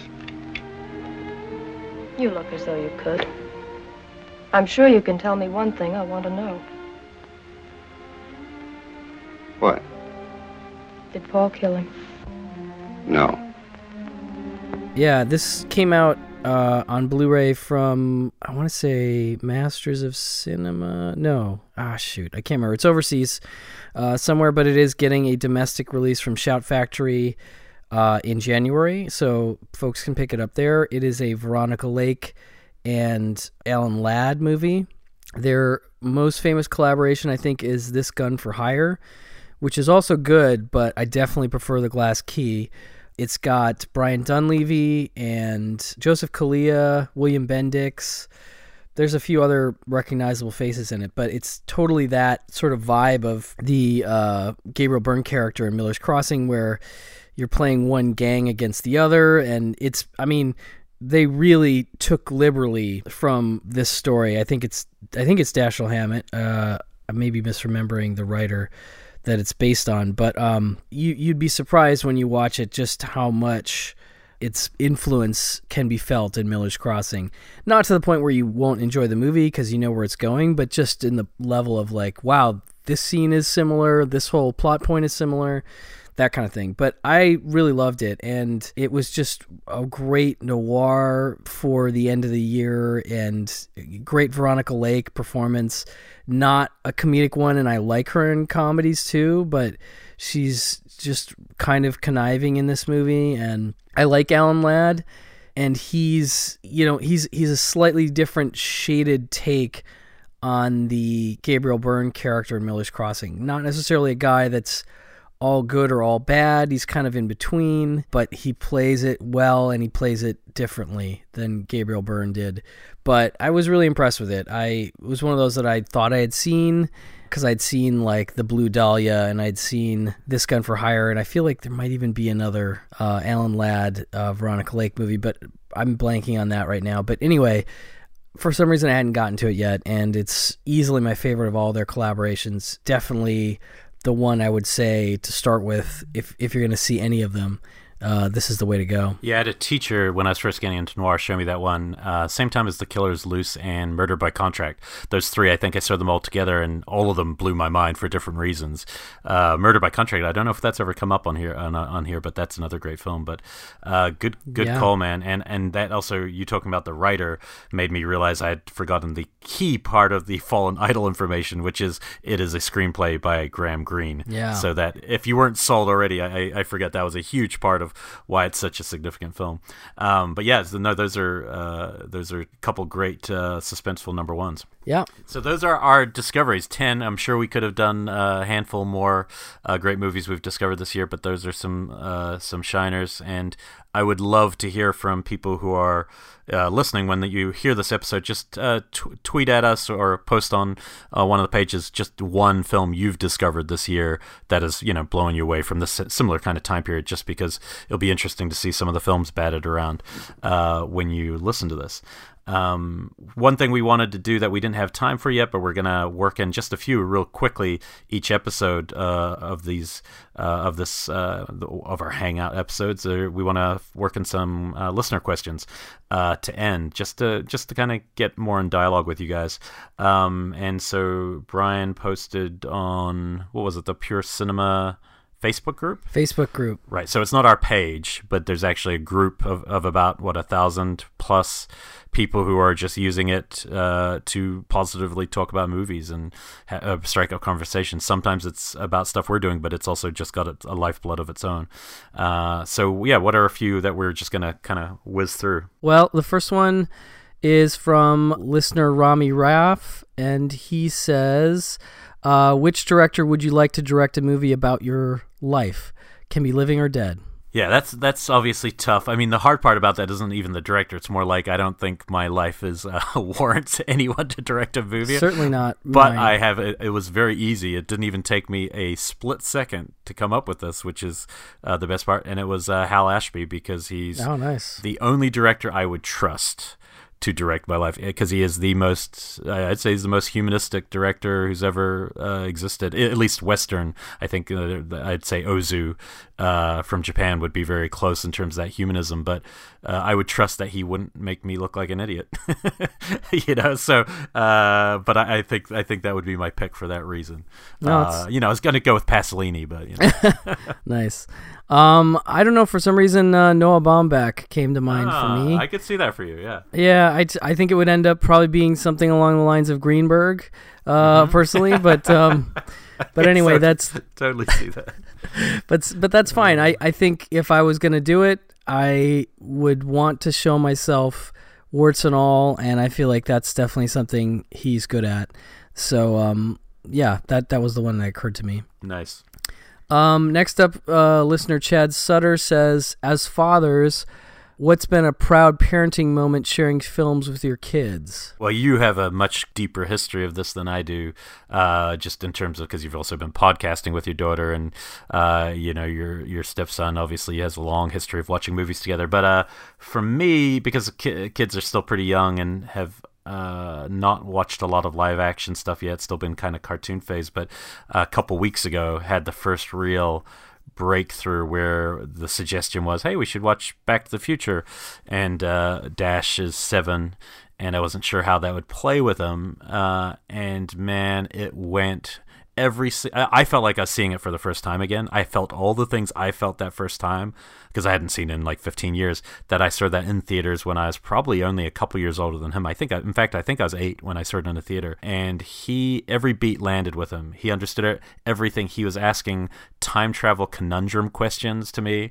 I mean, I was, I was floored by how everything connected. Not just a little bit, but everything. It just shows how great a movie and how great Zemeckis is with that film. And then it led to us that weekend watching two, and he got just as into two, and then three, maybe about a week later, and he also he made me uh, enjoy three because at the time in theaters I remember being a little more lukewarm on it back in the day, but watching it again I enjoyed all three. So watching the Back to the Future trilogy, uh, it's nothing I really feel like I did. It's not like a big parental win. It was just cool to see uh, you know that that first real advancement into live action and into the kind of movies like I'd love to watch Ghostbusters. He's a scaredy cat though, so I don't know if that librarian might be too much for him. But um, you know that's the kind of movie I'm excited to see them watch. Nice. No, that's great. Um, I don't know, man. I've had a lot of great stuff with Raven. I'm trying to think if I can isolate any one. Um, I think it was really fun to show her Tremors and see her get into that as much as she did to the point where we watched all of them except the fourth one. I think the prequel we still have to watch, but she was quite obsessed with it and you can see you can sort of hear her enthusiasm on an episode of Just the Disc that we did where we talked about the Tremors movies and even got uh, to the point where I was tweeting about it and um, one of the listeners I think he listens to Pure Cinema too, but he definitely I think listens to Just the Discs, um, noticed that I was tweeting about it, and he sent us a copy of his sort of um, book about Tremors, and it goes through all the movies and all this stuff. And Raven was so excited to get that, and so that was really neat. Um, I think that was a big one. But um, between that and and showing my son, uh, you know, the early Marx Brothers movies and the Jerry Lewis movies, and how much he really embraced that stuff was incredibly touching to me too. So those two things lately have been well, not lately for the Marx Brothers thing. That was a while ago, but those are big for me. Yeah, I get. I, I almost every week I get a win like that, a feeling like that from teaching because I'll I'll show you know nineteen year olds movies almost every week that I, I think are significant and, and when they connect and when there's a buzz when people are leaving the room I get that same feeling that I think he's kind of asking about. You know when I showed American movie this week and you, you know when the people are laughing at all and, and connecting you walk out going this is this is great. This is the best thing about sharing sharing movies with people. So I, I know that's a good feeling. Yeah. Um next up uh Neil Anderson asks what's a movie you had a strong negative reaction to on first viewing that you've since come around to Hmm, that is harder because I, I, think I just forget these things a lot of the time. But uh, I'll recite the the two by the same director, and they're I saw them pretty close. Uh, were and I've talked about on the show before. Crash is probably the by Cronenberg, not the other. Crash is probably the biggest. Like I really had a strong, visceral I don't like this reaction in the theater to that movie. Like it, it grossed me out in a way. It got to something in me. It got under my skin and, and made me feel a little uh, uh, not not great. Uh, and yet watching it again a couple years after i i really think it's one of his best movies. And it's and it really just it's you know it's it's very cold but it really worked for me. But naked lunch is the other. Naked lunch i'd read the book and the film was really over my head. And you know when the typewriter's bug, buggering the guy my brain was just like you know i was probably 16 so you know the movies just didn't connect. And then i saw that again when criterion put it on. I was like this is a great movie. So it's obviously something with cronenberg's like literary adaptations that that have uh, you know uh, penetration uh, uh with uh, mechanical objects i guess uh, is, is, is the one is the one constant that obviously takes me a while to come around to. But but come around i did. Nice. Um, well i'll touch on it in a future episode but um, Mean Streets was one for me that I didn't love initially, and each successive time I've seen it has gotten better and better and better, and now I think it's one of Scorsese's best, and I'm glad I came around to it. It's just definitely one that I wasn't ready for at the time I first saw it. So uh, that will be that, that will be in only two weeks' time. Yes, indeed. You'll be talking about that. yes, and uh, next up, um, Michelle Egan asks. Um, maybe it's just a term, but what would you say really defines being a cinephile? I feel like I can't quite call myself one yet, so I just use cinephile in training. Would you say that there is a certain amount of knowledge about cinema that goes into it, or is it just being about having a deep love for all things movies? Yes. Um, I would say to her last part, I think it's someone. I don't think it's anything to with snobbery or knowledge. I think it's the actual act of dedication to cinema. It's that dedication to filling all your free time in watching films, thinking about films, making lists about films. It's that pursuit of film, not the destination of film. It's not the destination of knowledge. Like, it's not to have seen it all. It's the I can't not pursue and keep watching. And if you have that drive, you're a cinephile. It doesn't matter if you're a dumb cinephile, a smart cinephile, what, what your education level is, what your what your taste is, how much you've seen already. No, much, I think that's that I think it's all redundant. I think it's just that that's what you want to fill your yourself with, and if that and if that's the case, that's what you are. That Yeah. would be my my my read. Yeah, and I'd say she's done some lists for Rupert Pupkin Speaks. Actually, I recommend people check them out. Uh, she definitely qualifies uh, for sure. Uh, a very passionate film fan. So, but yeah, I, I, I think we just- make it official tonight. We're gonna Yes. give her PCP. You are a PCP approved cinephile. No longer in training. You're not in training, and that is so. Uh, take that for what you will. Yes, absolutely. Uh, and lastly, Mark uh, Juarez asks, uh, and this is a pretty simple one, but I thought we wanted to plug this. So, um, do you in any way keep track or log what you watch? And if so, uh, how and what do you think the best way is to do that? Man, I wish there was a technology that could just do that, like an app or something. Especially one from my homeland of New Zealand would be really helpful. Oh my, I didn't realize that. Oh, you didn't know? You haven't? Uh, No. You have to read the fine print next time you're on there. It's a company based in Auckland, New Zealand. Believe it or not. Very nice. Yes. Of course, he's talking about Letterboxd, which I, I think a lot of people we know are on the site. Not as if you need another, you know, quasi social media app, which you can use it that way if you like, but you can really just use it as a logging tool. Uh, I've been using it, I want to say, since 2012. Um, maybe that's not quite right. Somewhere in there. It's it's been six or seven years, and so I've logged everything I've watched since that time, and it's incredibly useful. A just because I'm getting old and I forget things, but B to keep track of especially discoveries and best theatrical movies of a given year. I there's a list function on there that you can use, which I use all the time, and you can make your list private. So if you would rather have it just for yourself, that's what the majority of my lists are, uh, because a lot of them have to do with episodes that we're working on and things that I'd rather not make public until uh, the episode itself is done. Um, but yeah, I just keep a running tally on Letterboxd of everything I watch and all my discoveries and all my favorite movies of a given year. Uh, I think you are a big fan yourself. Yeah, I don't think I discovered it quite as early as you, but it's definitely been a few years. And um, I just upped because uh, inspired by you to give on the Black Friday sale, they have a, I guess, a, next, a next level because obviously it's a free app, but there's another level. I haven't really discovered what all you get with the free app. Uh, I mean, the paid version, except for obviously becoming a patron and supporting it, which I feel really good about because it's something I really use. Um, and also, I know the photo, the background is up there now, which is super cool. You get to have like your top four. Um, I have a couple lists on there that I like. Uh, I used to use a site called Mubi that I'm a big fan of. Um, I still I really like Mubi, but Letterboxd is just a much better app. Mubi is more like a place to look at lists and um, you know actually watch movies. But I have a, a time travel list on there that I rather like, and a revenge. Uh, a f- a list of revenge films. Those are two lists that I've made back for that there that I imported, and I actually really like those ones. And if I have more time someday, I think I stopped making as many lists when we started doing the show. You know, I Yeah. spend a lot of my time doing that kind of stuff, and then in the abstract way, and then suddenly we started doing shows where we took a topic every time every week. So, um, but I love Letterboxd. I think it's probably my favorite app. Um, I don't review movies very. I mean, I mean, I do the star reviews. I, I basically almost never bother doing the write ups. Um, sometimes I wish I would, but the best function on it is the watch list function, which is Yeah.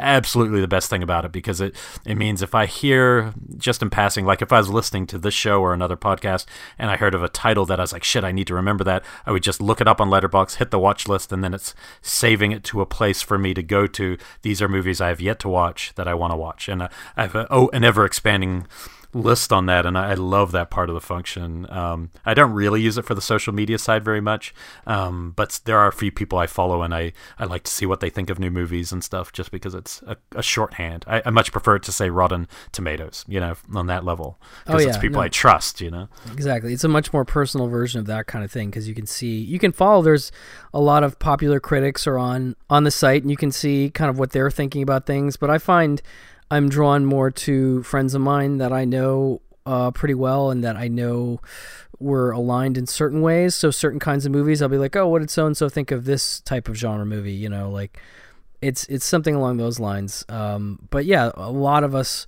are on there. I know Rob G is on there, and uh, uh, there's just a ton of folks that use it.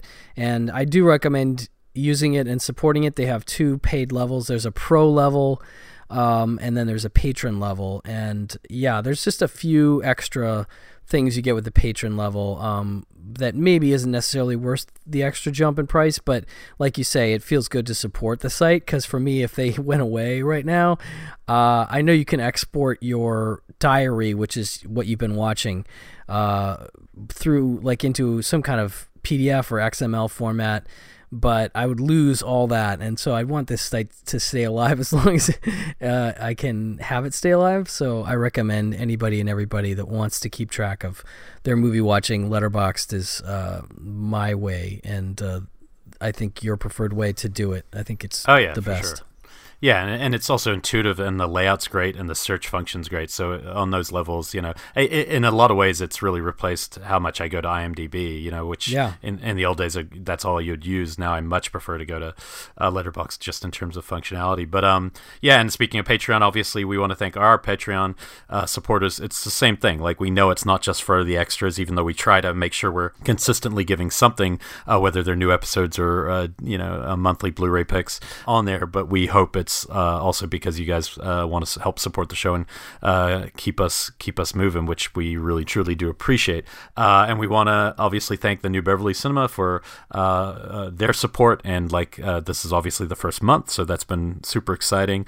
and we have something really fun coming up in probably exactly two weeks' time, which is part one of our Scorsese three-part series that we're still working on of the films of Scorsese and uh, pairing every one of his films, uh, feature films, not not documentaries and not anthologies, which yeah. we're going to have to repeat multiple times so everyone knows we're not watching 200 movies. Uh, but it's still a big job, and there's still a, a, lot to go for us on the viewing side. But we have part one in the can that will be coming to you in a couple weeks, and uh, and I think you'll find just like uh, all our pairing episodes, it's it's fun to think outside the box with uh, films that speak to uh, his his work, and, and it's you know it makes you appreciate a, truly a great American artist in a in a new way. Absolutely, yeah, we're really proud of uh, the first episode that we did of that series.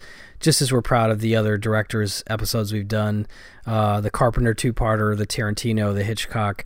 Definitely, if you are starting the show within the past month or so, go back and have a listen to uh, one or two of those episodes. Uh, definitely the Carpenter, if you're into him, seems to be one of our more uh, popular episodes. The Tarantino is very popular. Just get a sense of uh, what we do with those episodes, and then you'll get a sense of where we're going with this Scorsese thing. But we're very excited about the project. It was a lot of fun so far. Yeah, and so uh, yeah, th- and main thing is thanks for listening. I mean, I know sometimes if you listen to a podcast, you take for granted that everyone knows about it, but they don't. And so, like, if you could share it, or uh, you know, just let people know that this is a, a show worth their time if they're a cinephile and uh, like to discover good films. We we certainly appreciate that, and the growth really helps. Absolutely. Thank you so much for listening. And we'll see you in two weeks. Bye bye.